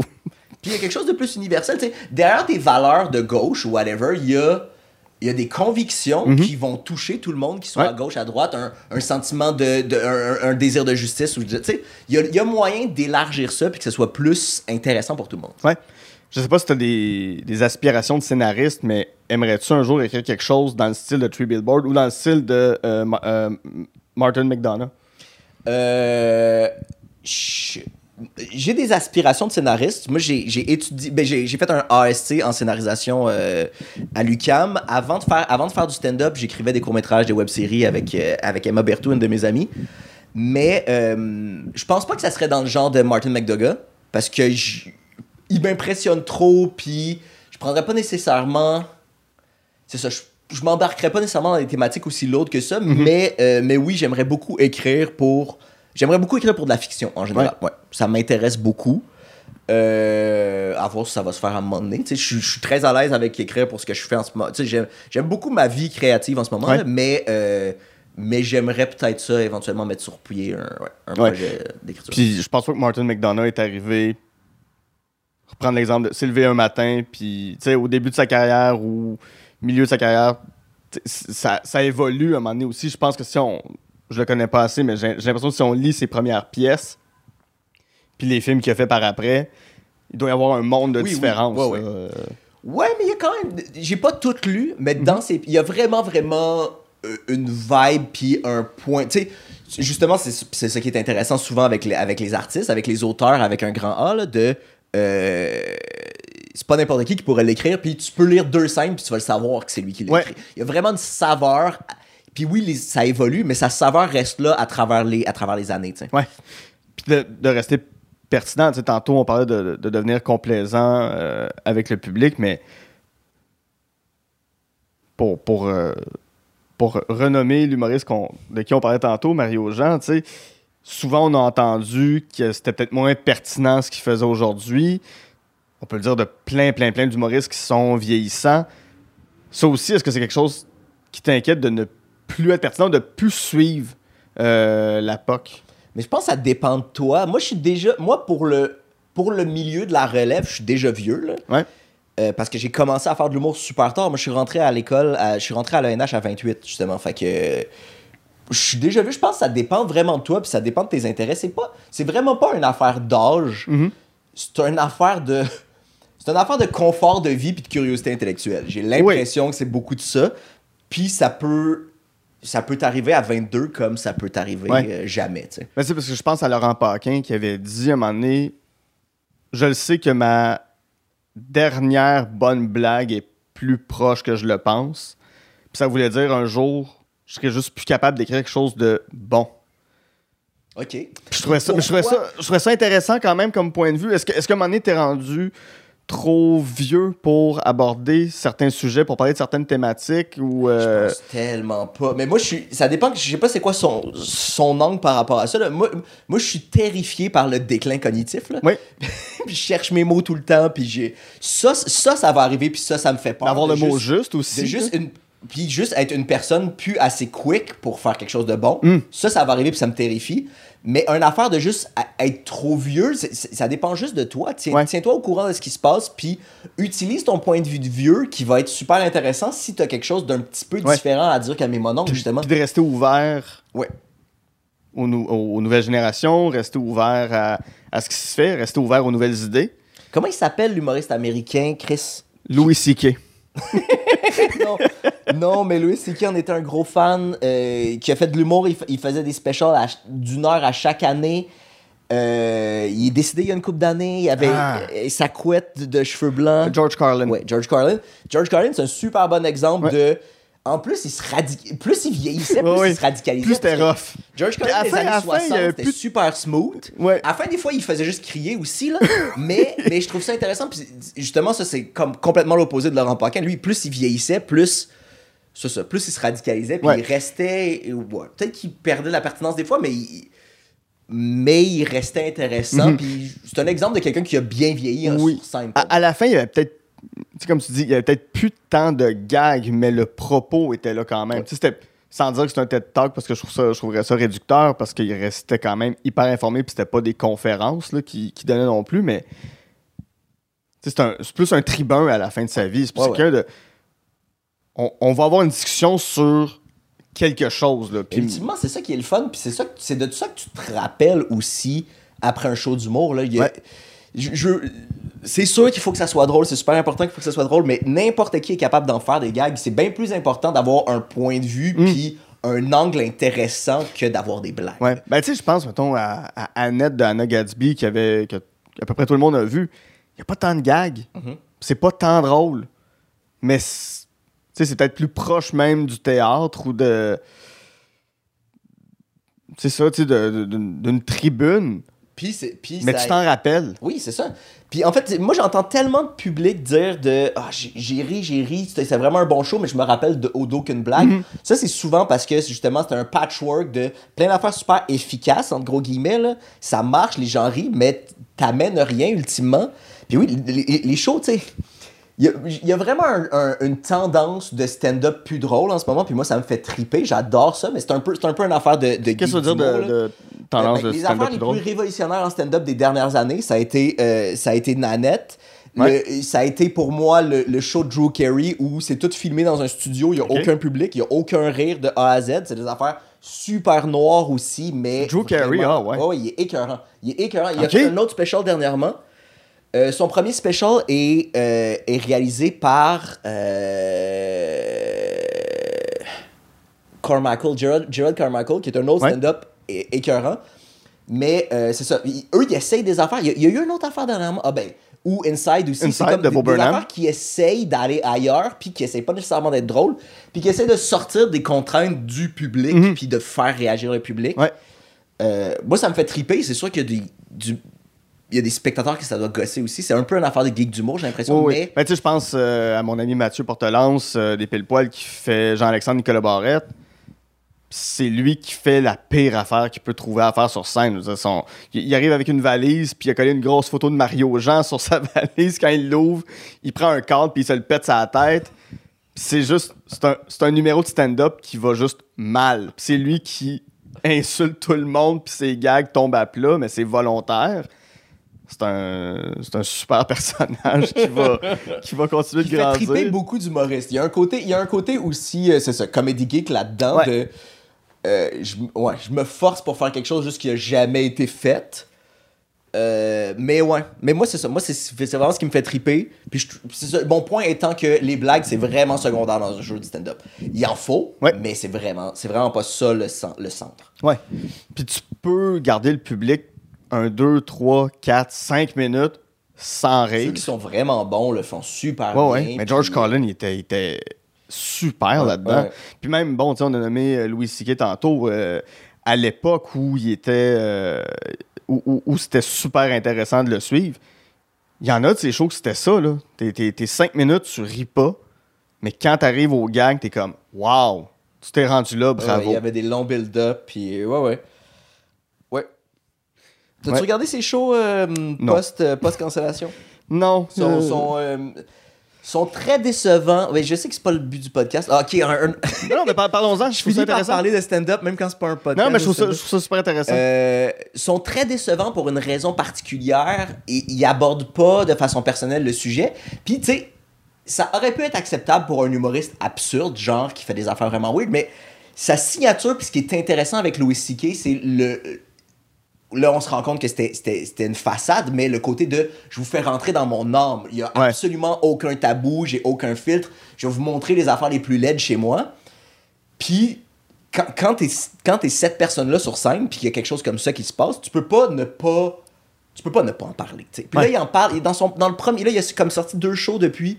Dans le premier, il en parle un peu, mais d'une façon euh, vraiment, vraiment irresponsable, où il y a aucun regard pour les victimes. Il est juste comme. Son seul angle, c'est.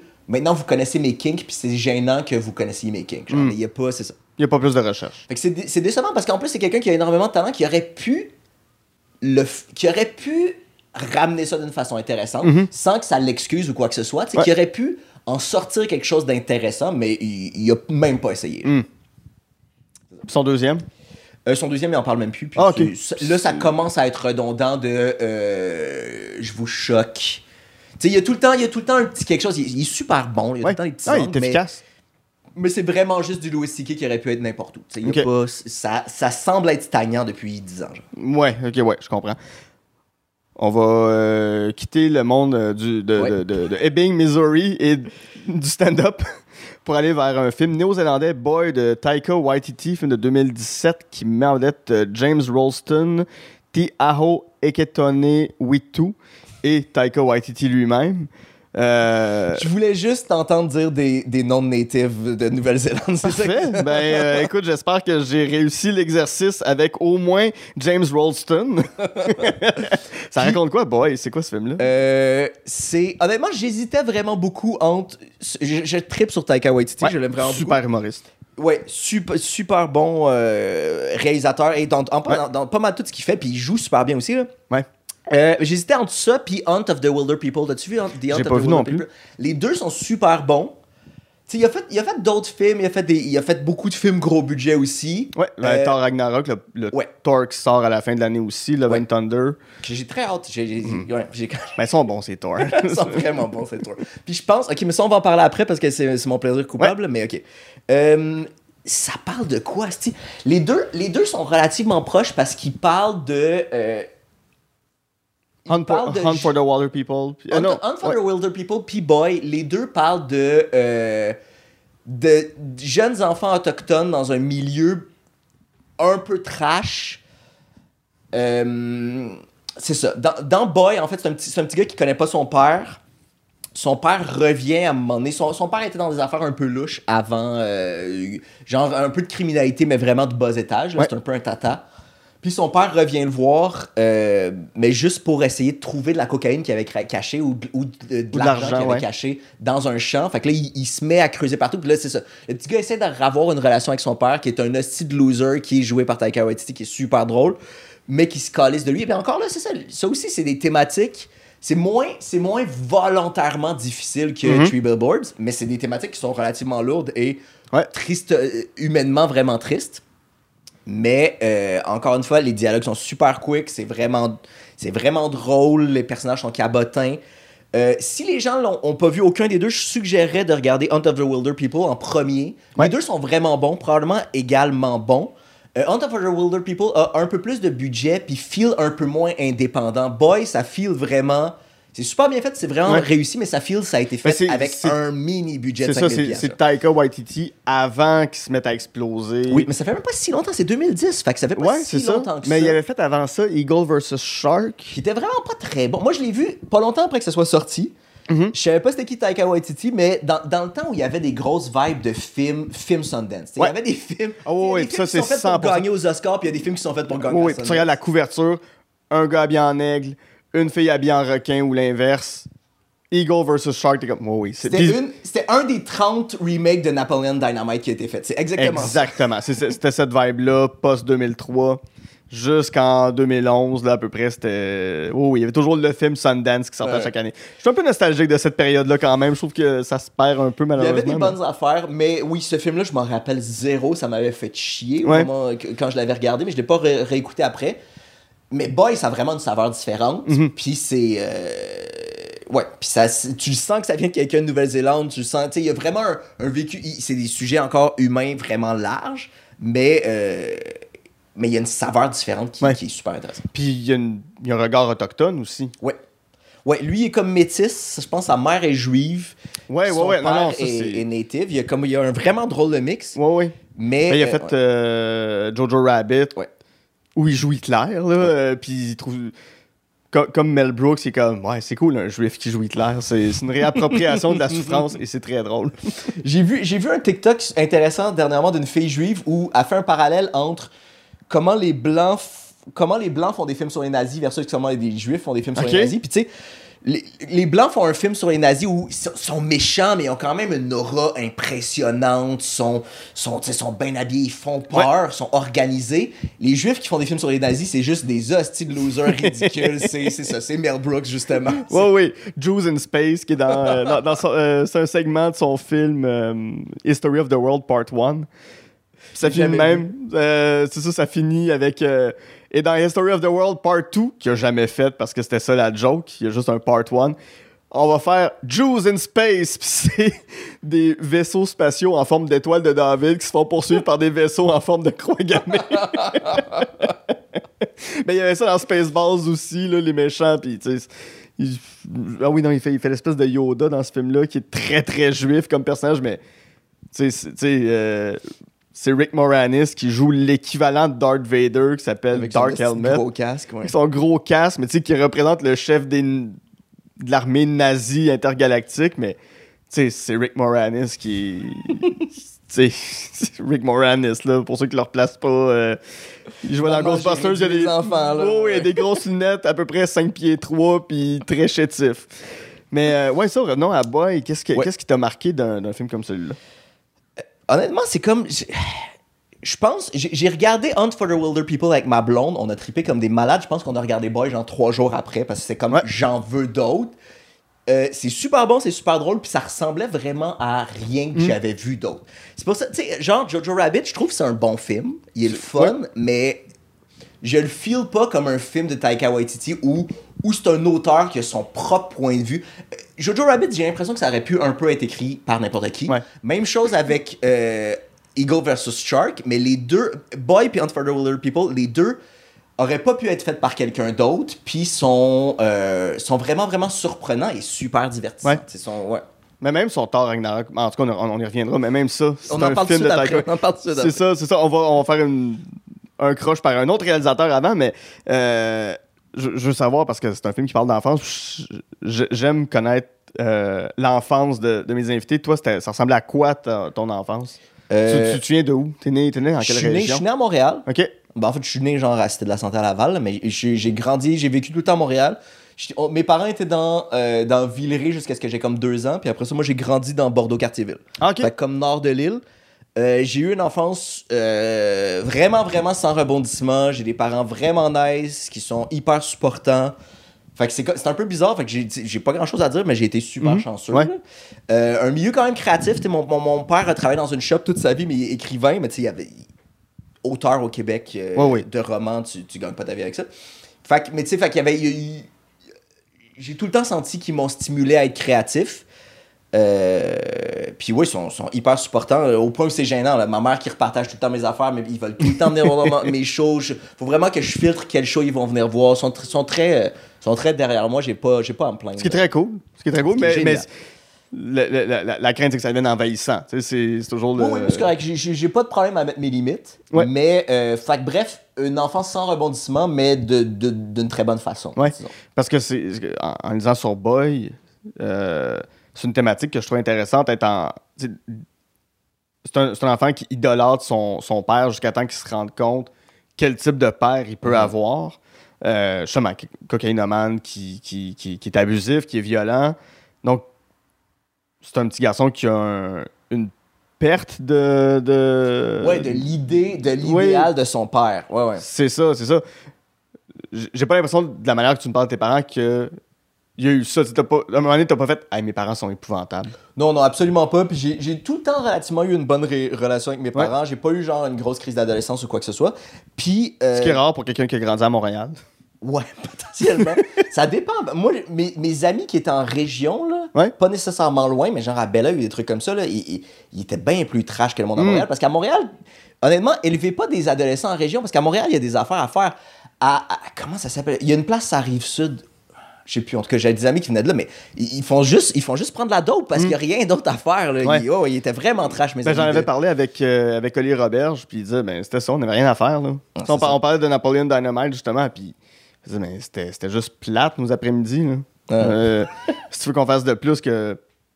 Hey, une drogue, on va l'essayer. Ouais, exactement ça.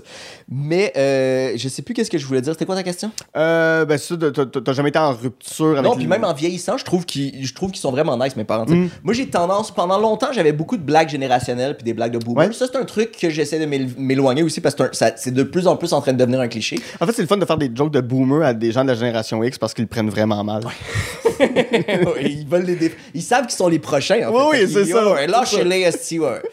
Mais, euh, puis aussi, je me sentais un peu hypocrite parce que euh, les boomers dans ma vie sont vraiment nice, Ouais. sont très ouverts, euh, hyper écolo. Mes parents, mes parents sont fucking intenses avec la planète, là, beaucoup plus que moi. Mais en tout cas, tout ça pour dire que oui, j'ai une très bonne relation avec mes parents, Ouais. euh, je les trouve très bien. Ben, c'est ça. puis, puis le film, ça, il Fait que je relate Oui. pas avec ça, mais je trouve ça super touchant. Ouais. Puis je, trouve ça tout le temps crève-cœur, les histoires d'enfants un peu difficiles. Mhm. Moi, ma copine, sans que ça soit complètement fucked up comme famille, elle a eu des périodes un peu difficiles. Puis quand juste. Puis des périodes où elle était vraiment renfermée, puis genre elle a dit Ah, je- ah ouais, je sais, en deuxième année, euh, mes profs étaient un peu inquiets pour moi parce que j'étais tout le temps dans mon coin, je faisais juste lire. Puis quand je vois des photos d'elle à, ce- à cet âge-là, ça me, ça me brise le Ah ouais, cœur, hein? puis ça me fait vraiment fondre.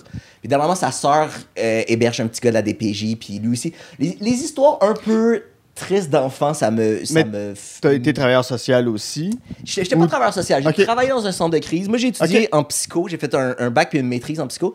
Fait que je travaille avec beaucoup de travailleurs sociaux, mais euh, moi, j'ai pas une formation en travail social. OK. Mais est-ce que est-ce que t'as quitté parce qu'à un moment donné, ça venait trop te heurter ou Euh, non, c'était un appel de l'humour? bon. puis- C'était l'appel de la créativité. J'avais Mhm. envie de faire d'autres choses. Mais moi, j'étais super bon pour euh, fermer mon cerveau quand je sortais de la job. J'étais correct pour ça. Genre, j'aurais pu rester là-dedans longtemps sans faire de burn-out, contrairement à d'autres personnes. Puis c'est pas contre eux, c'est juste qu'il y a du monde qui, qui amène trop de bagages à la maison après ça. Ouais. Mais moi, j'étais vraiment bon pour y penser pendant. OK. Ouais. Mais j'imagine qu'il y, a des- il y a des situations qui ont dû venir te, te heurter pendant que tu étais dans Oui. les centres de crise. Ouais, ouais, mais je suis. Oui, oui, mais, ça t'arrives me à rationaliser pas, ça quand même. pas à l'envers après, tu sais. Mhm. Je trouvais que c'était difficile, j'étais contente d'être là pour pouvoir offrir du support, mais, euh, mais c'est pas quelque chose qui m'empêchait de dormir rendu le soir non plus. Je comprends. Mais c'est ça. Mais les, les histoires d'enfants, vra- vraiment plus les enfants, ça me touche vraiment Ouais. plus. Les histoires d'enfants où c'est un peu difficile, puis des situations familiales fucked up, je- ouais, ça me fait fondre. Je pense pas que c'est très original, je pense que c'est le cas de beaucoup, beaucoup de monde. Ah non, mais je, je suis pareil. Je montre-moi pas un film avec un enfant qui souffre, je- je- j'en reviens jamais. Là. Euh, peu- euh, même un film de Disney qui va montrer un enfant qui souffre, je suis toujours comme Oh, ça c'est rough. Ils méritent pas ça. Le dessin animé mérite vraiment pas non, ça. c'est ça, ça. Il y, a un film, il y a un film de Disney, ça s'appelle euh, Peter et le dragon. Euh, qui est un film des années 70, mais qui a été refait euh, plus tard, euh, milieu des années 2010, euh, fin des années de- 2010. Puis on a Personne fait l'a vu. complètement le visuel, genre. Oui, oui, qui ont toutes refaites là, de A à Z. Puis, tu sais, dans, dans la version originale, c'est un, un enfant qui vit dans une bonne famille, puis il rencontre un dragon. Mais dans la version 2017-2018, euh, c'est un enfant qui est, dans, qui est en voiture avec ses parents. Ses parents ont un accident, ses parents meurent. Il devient un peu comme Tarzan. Euh, mais comme une scène que je me suis juste mis à broyer parce que le petit gars il est en ville. C'est la première fois qu'il voit la civilisation, entre guillemets. Puis au lieu de se mettre à crier parce qu'il a peur, il se met à beugler comme un loup. Puis j'étais comme, mais il a même pas le langage. Genre, il- Ouais, ouais. Il y a même pas le langage pour y réagir. c'est ça. Puis au lieu de parler, de s'exprimer, il faut qu'il beugle comme un animal. Puis je suis juste fondu en large comme, oh, c'est tellement violent faire ça à un enfant. Hey, mais je- puis je pense que je pense que si je le revoyais, je trouverais ça quétaine puis ça me gosserait un peu. Boy, ça? mais euh, non non pas boy. Ok, ok, ok. Euh, t'as- T'as-tu vu la petite princesse? Euh, eh ben, quand enfant, mais je- j'en ai Mais pas ça, ça, c'est une affaire où justement une petite orpheline qui son père finalement il vit mais il est encore vivant mais il se calisse d'elle. Puis ça c'est du beurré épais de hey on va faire souffrir un enfant si on met les violons. Ça ça m'avait fait vraiment beaucoup pleurer. Ah, on est sensible, c'est correct. Ouais ouais. Puis faut, faut, faut, faut vivre avec notre sensibilité. Puis euh, Oui, oui, non, non, moi je suis très, je suis très fier de ma sensibilité. C'est juste que des, des, des fois, je sens que ça peut être un, un outil scénaristique. oui, de- oui, oui, pour te manipuler. Oui, oui, c'est ça. L'histoire, l'histoire est pas là à 100%, fait qu'on va rajeunir le personnage, puis ça va rendre ça plus, plus touchant, tu sais, ouais. Tout à fait. Écoute, on va faire une euh, courte pause euh, là-dessus et au, retour, on se plonge dans le monde dégoulinant de sang euh, qui te lève le cœur avec le cinéma de Quentin Tarantino.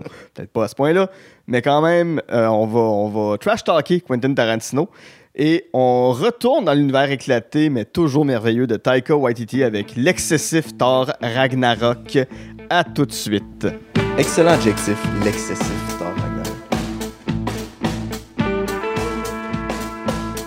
Je profite de cette pause pour vous remercier d'être toujours présent en aussi grand nombre. Je prends également ce moment pour vous rappeler qu'on jase de film est disponible sur Patreon au www.patreon.com baroblique de film. Vous y retrouverez des podcasts exclusifs comme l'armoire à cassette où ma sœur Geneviève et moi revisitons les films qui ont marqué notre enfance, ainsi que l'émission Amour et Flamèche, où je fais découvrir les films Marvel à ma meilleure amie Camille, tandis qu'elle me montre toutes sortes de comédies romantiques. Parlant de Patreon, j'aimerais maintenant remercier les personnes suivantes. Daria Desjardins, Elisabeth Richard, Fanny Gauthier, Gabriel Bordelot, Jen Saint-Cyr, Hélène Teberge, Jeff Lebel, John Vanance, Lucie, Noémie Bellefleur, Stéphanie Vandelac ainsi que tout simplement Joe. Pour vous abonner, visitez le www.patreon.com baroblique on de film. En terminant, si vous avez deux petites minutes, vous pouvez toujours nous laisser 5 étoiles sur iTunes et vous abonner à notre chaîne YouTube. Et comme à l'habitude, ne vous gênez pas pour m'envoyer vos listes de films, j'aime toujours discuter avec vous.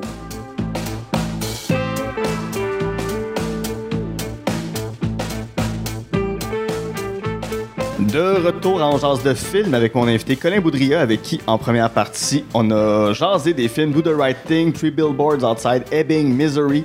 Et boy, euh, je l'ai dit avant qu'on parte en, en pause, ton. euh, pas ton, film détesté, mais ton cinéaste détesté, c'est Quentin Tarantino, qui fait des films depuis 1992, donc euh, dans l'ordre Reservoir Dogs, Pulp Fiction, Jackie Brown, Kill Bill, Death Proof, Inglourious Bastard, Django Unchained, The Hateful Eight et Once Upon a Time in Hollywood.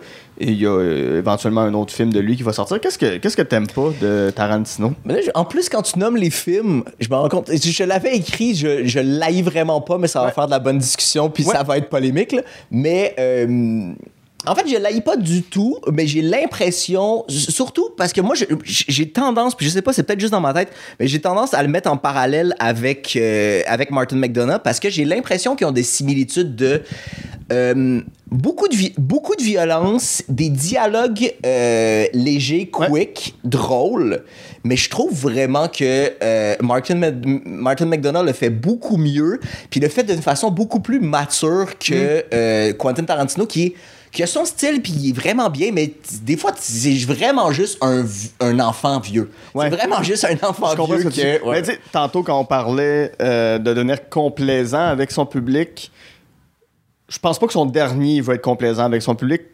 Quoique ça pourrait être discutable Euh, avec Once Upon a j'ai quand même aimé ça en fait Moi, j'ai beaucoup aimé. C'est peut-être son moins violent aussi. Euh, mais tu sais, quand t'es rendu dans, dans Django Unchained, que ça se tire de partout, tu fais. Tu le fais-tu pour avoir des cheers parce que ça a marché dans Inglourious Bastards? Ouais. Ouais, ouais, ouais. Puis, puis le côté hyper caricatural aussi de justement que tu, tu les gonnes puis ils revolent à des kilomètres. Tu sais, je sais pas. Euh, Puis lui-même est un peu caricatural aujourd'hui, là, euh, beaucoup même. là. mais lui aussi, un peu comme, un peu comme Spike Lee, lui aussi il a des, euh, des opinions super tranchées, puis euh, des, des fois, des fois je suis d'accord, des fois il, il va loin de style. Mais euh, ouais, c'est ça. Fait que je, je le déteste pas, mais tout le monde, c'est ça. Je voudrais juste que tout le monde qui tripe sur euh, Tarantino regarde des films de Martin McDonough, puis je suis sûr qu'il y en a un 60% qui vont trouver ça meilleur. Ben, c'est très bon. euh, Moi, je suis un, je suis un défenseur de Seven Psychopath. là. J'avais trouvé ça super drôle. Puis c'est c'est pas pour tout le monde, là, mais euh, même une bruge, quand je l'avais vu, j'étais comme, ouais, c'est non ben hot. Puis euh, là, C'est super intelligent, les deux. Puis honnêtement, euh, Three Billboards, c'est c'est le meilleur. Il, est vraiment ailleurs. Mais euh, oui, Seven Psychopath, moi aussi, j'avais j'avais vraiment adoré ça. Ouais. Mais tu sais, depuis tantôt, on, on a un peu parlé de Tarantino, euh, de, de lui en tant que caricature, tout ça, mais c'est surtout ses fans qui sont toxiques.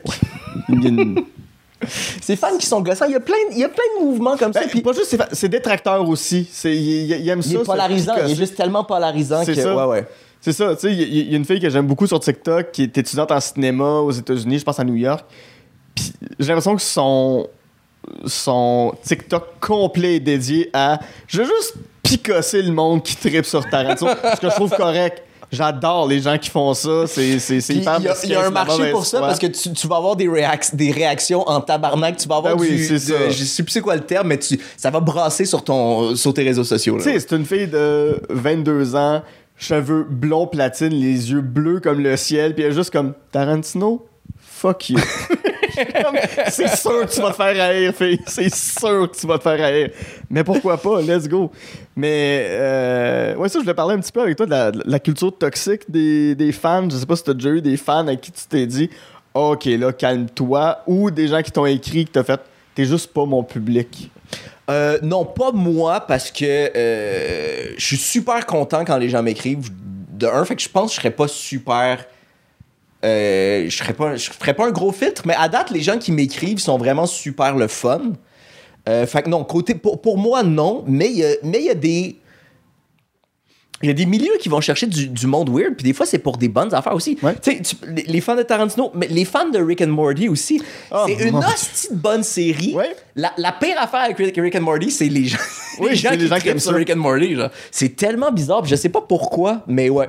Ça va chercher, ça, ça va chercher du monde super intéressant, puis ça va aussi étrangement chercher des incels. Puis tu sais pas pourquoi. genre. Ouais, ils sont accrochés à ça en disant, ça, c'est un modèle. Puis, n- non, ça devrait. Rick devrait pas être ton modèle. Mais c'est peut-être ça l'affaire en fait, c'est des gens qui admirent un, un personnage qui est clairement supposé être un anti-héros, comme le monde, comme le monde qui tripe sur Rorschach dans euh, Watchmen. Oui. Genre c'est pas, genre vous avez rien compris, guys. Ouais, Mais ouais, ça, le... ouais, ouais, Watchmen t'a dit, non, non, ce gars-là, suis-le pas, là. Il- Oui, il mène l'enquête, mais il y a ses problèmes aussi, là. C'est Puis la série de Watchmen était malade pour ça. Je sais pas si tu l'as regardé. très bon. C'est super bon, puis c'est vraiment intelligent. Puis Alan Moore aurait été en tabarnak parce que lui, il est tanné qu'il y ait des produits dérivés de Watchmen, là, celui qui, Ouais. qui- qui avait écrit la série. Mais c'est super intelligent, intelligent, puis justement, il exploite vraiment cette affaire-là de. Il y a des fans de Rorschach qui sont devenus des gars d'extrême droite, justement. Ouais. Puis c'était- vraiment ça, c'était vraiment vers ça que ça s'en allait, là. Ouais, ouais. Puis, oui. De Tarantino, par contre, Ouais. j'ai- fait la liste des films, t'as fait, OK, il y en a quand même que tu apprécies. Oui, oui, mais il y en a beaucoup que j'ai trouvé bons, ouais. C'est lesquels, quand même, tes préférés de Tarantino? euh? Euh, je pense que c'est Inglorious Bastards. Ouais. Ouais. Euh, Pulp Fiction, c'est super bon. Je l'ai regardé plein de fois. Euh, Reservoir Dogs aussi. Mais je pense vraiment que c'est Inglourious Basterds parce qu'il allait un petit peu ailleurs. Puis, tantôt, je chialais contre le côté caricatural, mais en fait, dans ce film-là, il commençait à le faire, puis je trouvais que ça, ça faisait du rafraîchissant Ouais. euh, pour du Tarantino, genre, justement. Mais ce qui est intéressant de ce film-là, tu sais, puis tantôt on parlait de comment les Américains euh, blancs catholiques dépeignent, euh, chrétiens dépeignent euh, les nazis versus les juifs. Puis dans ce film-là, tu as le personnage de Hans Landa qui est terrifiant, mais tous les autres juifs autour. my god, le- Tous- tous le- les autres nazis. Tous les autres nazis. Hey, je m'excuse pour ce, ce lapsus. Tous les autres nazis, c'est tous des bouffons, même Hitler. Ouais, c'est vrai. Ouais, ouais, c'est vrai. Ça, euh, t'as- Goebbels à la première du film. Sais, Hitler se penche vers lui, puis il est comme, c'est vraiment le meilleur film que t'as produit. Puis là, il est comme, il est tellement content d'avoir. il se met juste à se liquéfier. Je suis comme, ok, ils ont juste l'air d'une gang de gens grotesques, puis le final est satisfaisant. C'est le Ouais, fun. ouais. Oui, oui, puis Oh. les, les, les idées, je sais plus c'est quoi le terme, là, genre une uchronie ou quand, quand tu réécris Ouais, une l'histoire. uchronie, ouais. Euh, ça, c'est tout le temps super le fun, super original, puis euh, vraiment bien fait là-dedans aussi. Ouais. Euh, ouais, de loin, ouais, de loin, Glorious Bastards, Ouais. mon préféré. Ce qui, pense. ce qui est intéressant, tantôt, on parlait, quand on parlait de, de Do the Right Thing avec escalade de la violence, escalade de l'agressivité, euh, tout le discours de, de Malcolm X qui va être.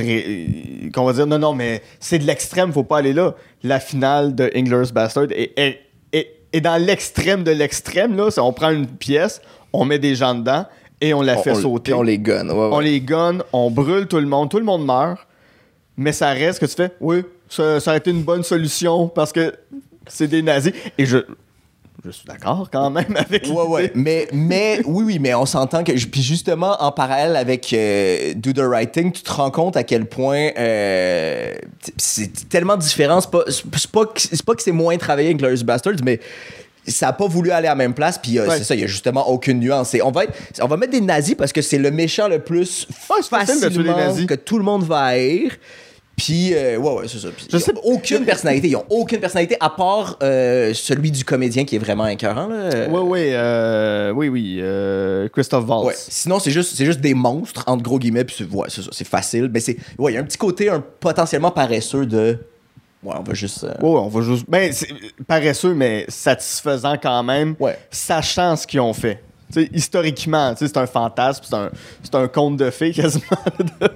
Ouais, ouais, mais c'est vraiment. Ça file vraiment comme Tarantino voulait tuer plein de monde, puis ouais. il, il s'est trouvé des nazis. C'est ça, parce comment que je peux m'en c'est sortir? acceptable. Après ça, je vais prendre des suprémacistes blancs parce que ça va être acceptable, mais ça aurait pu être intéressant qu'ils mettent un peu de nuance dans ces personnages sans essayer d'excuser les nazis non plus, mais tu sais, ça peut, ça peut humainement aller ailleurs. Mais en même temps, c'est pas ça qu'il essaie de faire, c'est correct. Mais euh, Martin McDonough est meilleur, c'est tout ce que, tout ce. Je pense que tu t'en sors bien. Je pense pas Je pense pas recevoir trop de plaintes de gens qui vont dire Je peux pas croire qu'il a dit quelque chose de méchant. Non, on a pas dit grand chose de méchant sur Tarantino non plus, là. euh.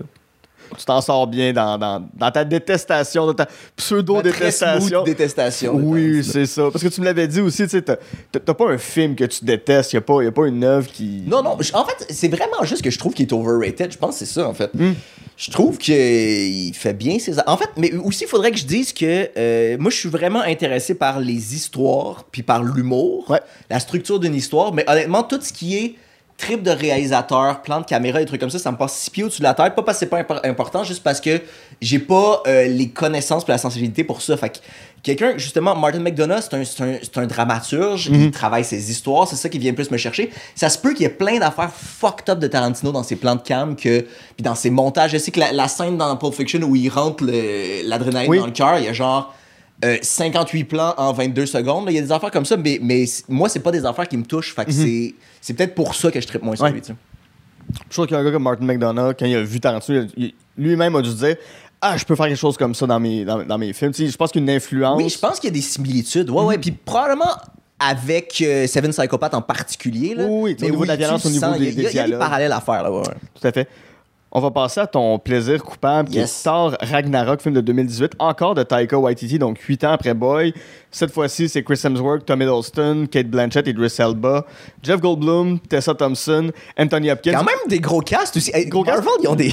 Oui, et je n'ai pas eu à me commettre à dire un nom autochtone. fait que celui-là, je m'en sors bien. Euh, bon, c'est c'est- c'est- c'est le troisième film de Thor, c'est le film qui a sauvé la franchise Thor. J'ai même pas regardé les premiers, Non, mais ouais, en tout cas, ouais, c'est pas, pas intéressant.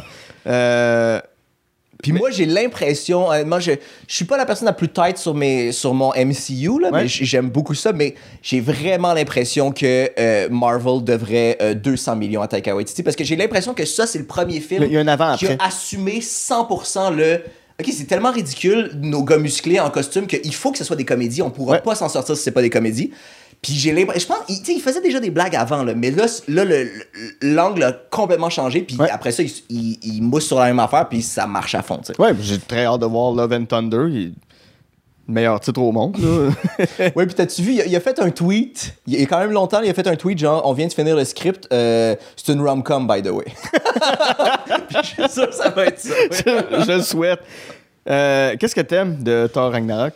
Euh, j'ai- c'est hyper divertissant, puis super drôle, puis super beau. C'est vraiment, c'est un des rares exemples de Christie de gros blockbuster où t'as pas l'impression que l'argent a été jeté par les fenêtres, puis ça reste créatif, puis tout le monde en a pour son, pour son argent, genre...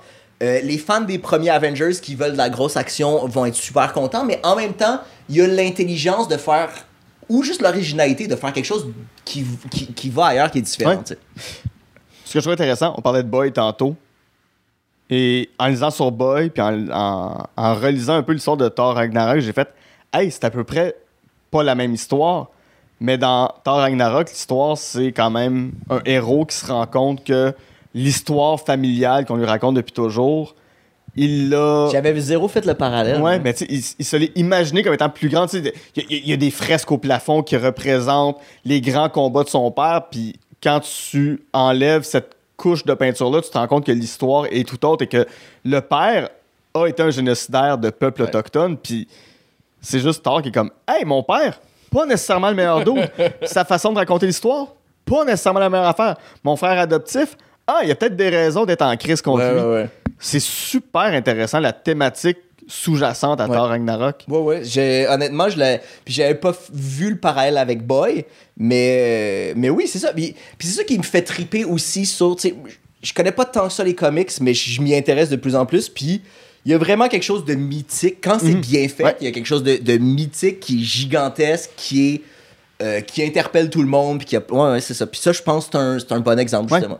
C'est intéressant de qu'un gros blockbuster ait comme message l'histoire qu'on vous raconte depuis le début. C'est peut-être pas la vraie. C'est peut-être pas. Il y a plus de nuances dans l'histoire à laquelle on, on pense. Et la fin du film, c'est eux qui quittent euh, Asgard. Puis une super belle phrase. C'est Asgard, c'est pas la planète où on habite, c'est pas la ville où on reste, c'est le, c'est le peuple qui le forme. Ouais. Puis ils vont dans un petit village en, en Islande, je pense, je me souviens plus trop où, puis ils refont. Asgard Ouais, 2, ouais. New, New Asgard. Euh, ça, ça devient un peuple qui vit dans des petites maisons, puis qui n'ont pas besoin de leur gros château à la Ouais, ouais. Disney C'est pour la vivre. population, puis ouais, ouais, puis leur, Ce qui est très leur intéressant. qui est C'est ça, mais ça ramène ça à on est un peuple, puis peu importe où on est, on va se tenir. Je trouve ça, je trouve ça super intéressant. Euh, je, je veux savoir, c'était quoi, toi, ton, ton rapport à, à l'histoire du Québec, mais l'histoire qu'on nous raconte depuis toujours, puis quand tu te rends compte, oh, ok, ouais, par rapport aux Autochtones, par rapport à plein de groupes, on n'a pas été nice. Euh, Je sais pas si c'est un, un, un- un history buff, comme on dit, un gars qui s'intéresse à l'histoire. Euh, ou, euh, je je suis pas. ben, Je m'y intéresse beaucoup, puis je suis Mhm. super content quand j'en apprends, mais euh, je passe pas mon temps à faire de la recherche, ouais, je honnêtement. Mais euh, ceci dit, je pense pas que tu as besoin de passer ton temps à faire de la recherche pour avoir du white guilt par rapport aux autochtones. Non, c'est ça. Euh, mais j'ai pas, j'ai pas grand chose d'original à dire de. euh, c'est super. je sais pas. C'est super délicat, puis c'est. c'est vraiment une situation particulière pour les Québécois francophones en plus de l'espèce de. Différents niveaux de. On s'est per- on s'est perçu comme des victimes pendant super Ouais. longtemps. On a plein, plein de cas de conscience à faire par rapport à nous. En même temps, c'est vrai qu'il y a eu des affaires de, de- des relations de pouvoir vraiment inégales avec, euh, avec des Britanniques ou avec des anglophones, mais en même temps sur un territoire qui était à aucun des deux à la Mhm. Non, base. c'est juste vraiment étrange. C'est comme on a été, on a été des exploités dans un terrain volé à d'autres personnes. Fait qu'il y a comme plusieurs niveaux. Oui, de- c'est ça, ouais. c'est qu'exploitant et exploité, tu, peux pas vouloir déconstruire le colonialisme d'un bord puis pas le faire de l'autre non plus. Ça, va, ça va dans les Ben deux oui, sens. ça. Puis j'ai l'impression qu'il y a du monde de la génération de la Révolution tranquille, justement, qui, qui reste avec leur même mind state de non, les francophones, on est des victimes, fait on peut pas, on peut pas être des oppresseurs parce qu'on est Ouais. des victimes. Puis non, il y a un peu de tout le. T'as-tu vu, t'as-tu lu le truc d'Alain Deneau de Bande de colons? Pas- non, pas encore. C'est super intéressant parce que c'est ça l'angle de toute l'affaire. C'est les, les Québécois, c'est les Québécois, c'est des colons, ce qui est un, un, un intermédiaire entre les colonisés et les colonisateurs. On n'est pas des colonisés. C'est pas vrai qu'on est des colonisés. Mhm. On n'est pas non plus les colonisateurs parce qu'on n'était pas nécessairement les personnes en position de pouvoir. Mhm. C'est un intermédiaire, un, un étage dans, dans l'échelle Ah, d'exploitation. C'est vraiment un angle fun. C'est un, livre qui est sorti? Ok. Ah, ben je, vais- je- je- m'intéresser à ça. Écoute, Colin, ça a été tellement une belle discussion. J'ai vraiment eu Merci. du fun, ouais. Puis euh, j'ai j'ai juste hâte qu'on se rejase. On se jase pas assez souvent. Je me rends compte. ça. Mais mec, mec, on se recroise, réinvite-moi, puis on refera Oui. ça dans 5 ans. Non, on ira prendre une bière avant. Ce sera peut-être juste pas enregistré. Euh, si on veut te suivre, si on veut voir ce qui s'en vient pour toi. euh, Euh, mes réseaux sociaux, c'est Colin Boudria. euh, surtout Instagram, TikTok. mhm. Je fais pas beaucoup. Super TikTok en passant. J'ai beaucoup de plaisir. Ça Ouais. m'a pris, ça m'aura pris trois confinements pour m'y mettre, mais là j'ai, beaucoup de plaisir. Déconstruit la masculinité de façon super intéressante, souvent avec l'ami Alexandre Forêt. J'adore ça. Merci beaucoup. Euh, donc, euh, oui, ça, puis il y a ton. ben, dans les festivals. euh, ouais, c'est ça. Je sais pas quand euh, tu sors tes épisodes, mais euh, cet été, fait été 2022, je vais, euh, je vais faire mon spectacle à Montréal et à Québec sûrement. Fait que n'hésitez pas à venir voir. Ah, j'ai un site web qui est colinboudria.net Eh ben, où point les net. shows vont être marqués. .net, c'est pas mal moins cher comme domaine que .com. Y a-tu une banderole en bas qui marque Félicitations, vous êtes le 10 millième visiteur Ok. Bon, ben là-dessus, mon nom est Guillaume Saint-Cyr et en compagnie de Colin Boudria, on a jasé de films.